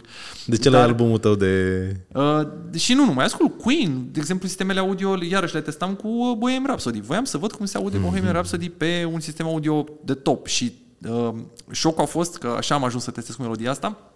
M-am urcat într-o mașină care avea un sistem audio premium, am ascultat melodia și eram Bă, dar eu n-am mai auzit instrumentele astea până acum. Eu nu știam că sunt aici în spate, știi? Și așa am început după aia să ascult și, uh, de exemplu, una dintre trupele mele preferate e Massive Attack. Să ascult de la Massive, să iau remixurile de la Massive, să le ascult și eram, mă, dar uite acolo, bă, era ceva pe fundal de care nu auzisem. Nice. Dar se vede că um, am îmbătrânit pentru că la drum acum să știi că mai mult ascult podcasturi și nu uh, muzică. Deci vreau să câștig timpul ăla să ascult ceva, Da, să da, învăț da. ceva. Și am Valorifici ascult și obsesii secundele. Cu uh, o serie de podcasturi din America pe istorie, se numește Business Wars, de la Wondery, Wonderly, Wonderly, parcă se numește, și uh, are acolo, nu știu, Ford versus Chevrolet, uh, Ah. Tesla versus Detroit Motor Industry, uh, Boeing versus Airbus, Apple versus Macintosh Ce tare. uh, versus uh, Microsoft și chestii de astea. Și sunt așa pe sezoane, adică gen au 6-7 episoade și uh, fiecare serie de asta și are partea care creează dialoguri. Bine, Asta îmi place foarte mult, că e acting. Da, da, știi? da. Și cu alea la drum, nici nu mă interesează că am plecat la Cluj și fac 8 Da. ore. Nici îți dai seama de ce Superb. timp. Nice. Știi ceva azi? Filmul preferat? E nasol dacă nu... N-ai unul? nu dacă, că și, și mașina preferată, dacă mi-o spui eu. Nu am mașină Da, preferată, acolo am mai înțeleg multe. toate, da. Um, dar uh, nu pot să spun că am un film preferat. Acum că l-am văzut pe la recent de la Oscarul, um, Ăla cu... Uh, uh, Everything, Every, Da, așa. Everywhere, Every, Da. da, da, da. ăla e un film la care mă uitam cu Elena prima parte. Eram gen, gen hai mă ne uităm. Știi? După care continuam să ne uităm și când s-a terminat, cu ochii în lacrimi, nici nu puteam să, să, să... vă- Eu sunt foarte emoțional când vorbesc despre ceva ce m-a mișcat, plâng atunci, mă neacă. Nu Da, pot să da, vorbesc, da. știi?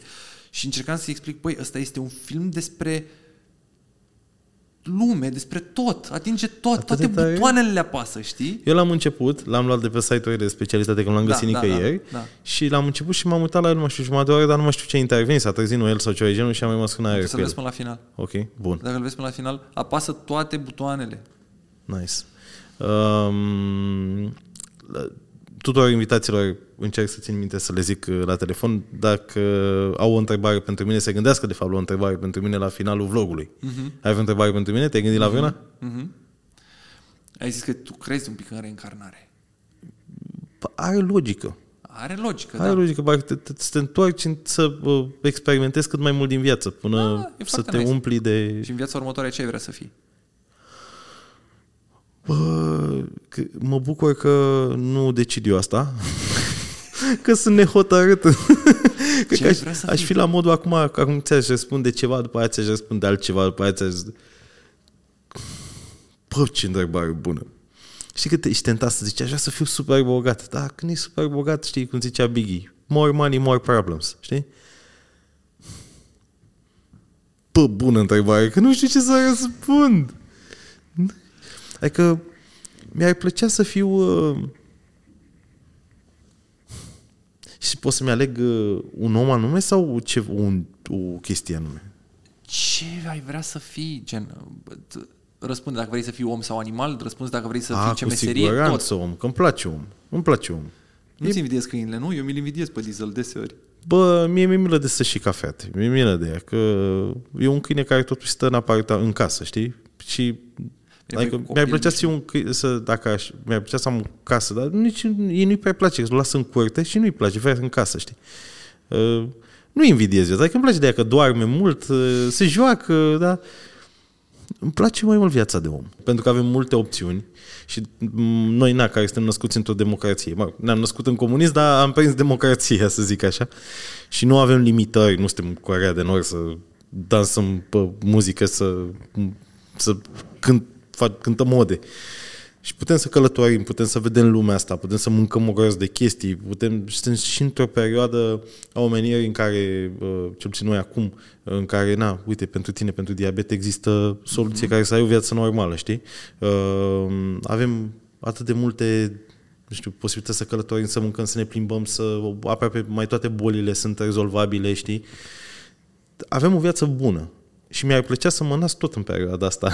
Tot să... acum, mamă, mamă, eu aș vrea să, să mă nasc în anii 50, 60, aș vrea să văd alte perioade, mă gândesc. Bine, știi, romanț, avem o viziune romanțată asupra da. perioadelor respective, știi? Că te gândești, vai ce frumos, atunci da. era rockul ăla, erau vremurile alea, erau mașinile, erau, dar nu te uiți că era rasismul ăla, erau, știi, da, curentele dacă te, dacă te nășteai, știi unde trebuia să te naști și ce mhm. culoare a pielii să ai și uh-huh. că mai e o chestie. Eu, că, stă ăștia care zic, mama, mi-ar plăcut să mă nasc în 1800 și zic, bă, dacă te nășteai în 1800, nu erai un boier, nu erai un lord, erai ultimul țaran și veneau cavalerii și boierul și îți viola nevasta de față cu tine și te omoară.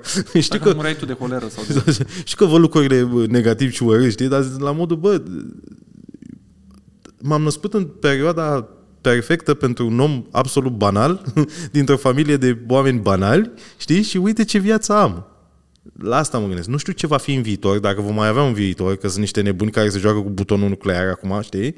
Nu știm exact ce va fi în 2030, dar până ne-am născut într-o vreme bună, știi? Și dacă aș putea să fiu tot om, tot în perioada asta și să, să știu câteva chestii așa de dinainte, că, să nu trebuie să le învăț din nou, știi?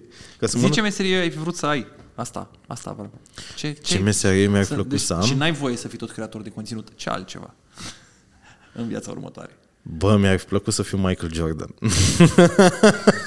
să fiu un atlet, să fiu un atlet, dar atlet, știi, la nivelul ăla, știi, God-like, știi?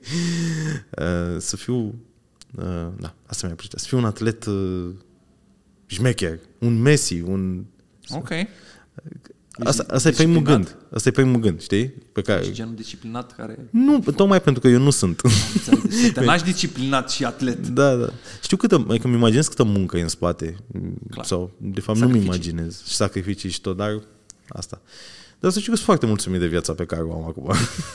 de asta, că aș putea să mă nasc din nou, dar cu câteva informații cheie, știi? Ca să mă bucur puțin mai mult de viață. Cu mintea de acum... Da, fix așa, fix așa. Mișto întrebările. Um, mai luat spontan. mai pus pe gânduri. Uite, în încheiere, tuturor uh, invitaților uh, le recomand și îi rog să zică un gând așa care să rămână comunitatea după podcastul ăsta sau dacă au vreo informație de share cu oamenii, ceva, ce au ei în suflet, în minte, sau o concluzie vis-a-vis de ce am discutat. Și trebuie să mă uit acolo la cameră. Da, ai putea așa să fie. Dar nu, că au, au fost oricum mai multe, că a fost și aia pe, pe partea de diabet, a fost și aia pe partea de mașini, adică, practic, concluzia este, dacă da, sunteți exact. milionari, cumpărați-vă restomoduri și nu supercaruri noi. Dacă faceți diabet, nicio panică. Înțelegeți boala, o tratați, trăiți normal, urmați-vă pasiunea, pentru că asta ne face vii, umani și fericiți și uh, nu faceți foarte mulți bani pentru că o să vă deprime. Eu de asta o sărac. Băi, să știi că e bună asta cu banii. Să știi că e asta. Chiar aveam o, o discuție cu terapeutul pe tema asta. Uh, m-am apucat de terapie de, nu știu, câteva luni. Și marfă. E mișto că încep să mă gândesc mai mult la mine și la de ce pe acțiune, cu acțiune și în fine.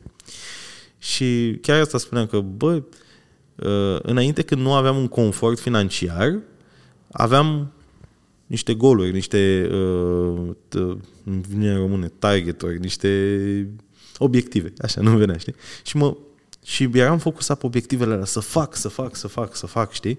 Și acum când uh, am un confort, uh, parcă încep să găsesc multe probleme acolo unde nu sunt, știi? Da, da. Și, stay hungry, și, practic. Da, cred că asta e, e o, o concluzie foarte. Stay hungry, stay foolish și foarte bună asta lui nenea Steve Jobs. Um, da. Nu știu, mai, pot să, mai făcut foarte filozof așa pe final cu întrebările alea. Uh, Au fost foarte bune. Că acum chiar mă gândesc ce aș răspunde dacă mai mai întreba încă o dată. Bine, tu cum, și eu trebuia să cer întrebările înainte, nu? Și eu îți dădeam ție întrebări mm. și veneam foarte pregătiți ca PR Da, da, era cam trist. Eu evit să fac asta, de fapt, nu că evit, nu o fac. Adică toți cei care vin la podcast să loveze întrebările astea și chestiile uh, pe care le, uh, le zic înainte, asta cum ți-am zis ție, că o să avem la final o chestie despre viață și moarte, întrebările astea așa. Că îmi place omul să aibă puțin să reflecte înainte, știi? E, mi se pare mișto, mi se pare sănătos. Uh, domnul Ionescu. Domnul Ionescu? Vă mulțumesc că ați venit la podcast. Eu cred că am făcut împreună și, de fapt, 90% tu ai uh, oferit foarte multe informații foarte șmechere și oamenii care au rămas până la final chiar au rămas cu multe lucruri interesante. Ești un om cu adevărat fascinant și Mulțumesc. ai un simț al umorului foarte dezvoltat. Am mers maxim cu tine. Uh, ce să îți doresc mult succes, frate, în tot ce faci, în special cu mașinile alea. Uh, felicitări iubitei tale, logodnicii tale că te suportă, este o eroină, dar și înțeleg de ce te suportă, că ești un băiat de nota 10. Um, să ne vedem cu bine, frate. Ce să zic? Să ne vedem cu bine, sănătoși, la bortă, la buzunar găroși și încep cu orări de alea așa. Um, eu ți-am spus că te-am admirat pentru partea asta de uh, vlogging și pentru faptul că muncești atât de mult. Adică mi se pare, nu, eu, eu făcând câteva filme pe an, două, trei, mă gândesc ce înseamnă să faci mai multe, adică să faci daily vlog și să ai și mai multe canale. Oh. M-am lăsat în timp de daily vlog, slavă Domnului, cu luase Meazna, însă, uite, eu fac și care faza că eu fac multe și nu le fac la nivelul la mega, mega profi. Sunt niște da. chestii, bucățele așa din tu mine. le faci good enough. Da, good enough, știi? Și le dau acolo, le arunc pe internet. Uh, mi-ar plăcea să am disciplina necesară și răbdarea și stilul tău de a face unul și wow, știi, bani.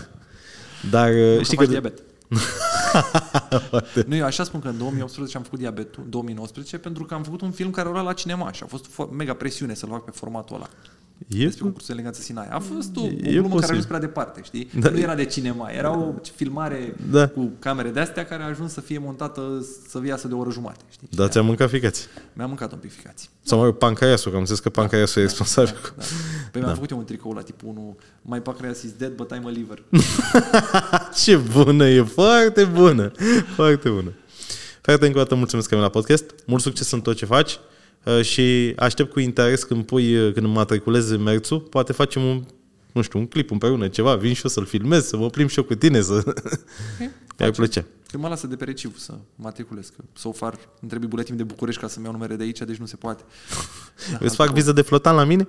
Ai loc aici? Mai e cineva în spațiu? Îți mulțumesc mult că ai venit, frate. Mulțumesc Mult succes în tot ce faci. Fraților, ăsta a fost podcastul, sper că l-ați găsit interesant. Um, încerc pe cât se poate să vină săptămânal podcastul, îmi pare pentru pauza pe care am avut-o, dar COVID, o tită la Noel, s-a fost bolnav, să zic că a fost jale, jale. Deci a fost o perioadă foarte dubioasă. Uitați-vă pe canalul nostru Ionești, canalul de familie, să înțelegeți de ce uh, a venit foarte greu podcastul. Uh, cum spuneam, eu vreau să vină săptămânal și încă testez zilele. Nu-ți mulțumit de ziua de miercuri, de-aia pe ăsta l-am pus lunea și de dimineață. Sunt dacă a mers fantastic. Doamne ajută să meargă pentru că subiectele în podcast au fost super șmechere.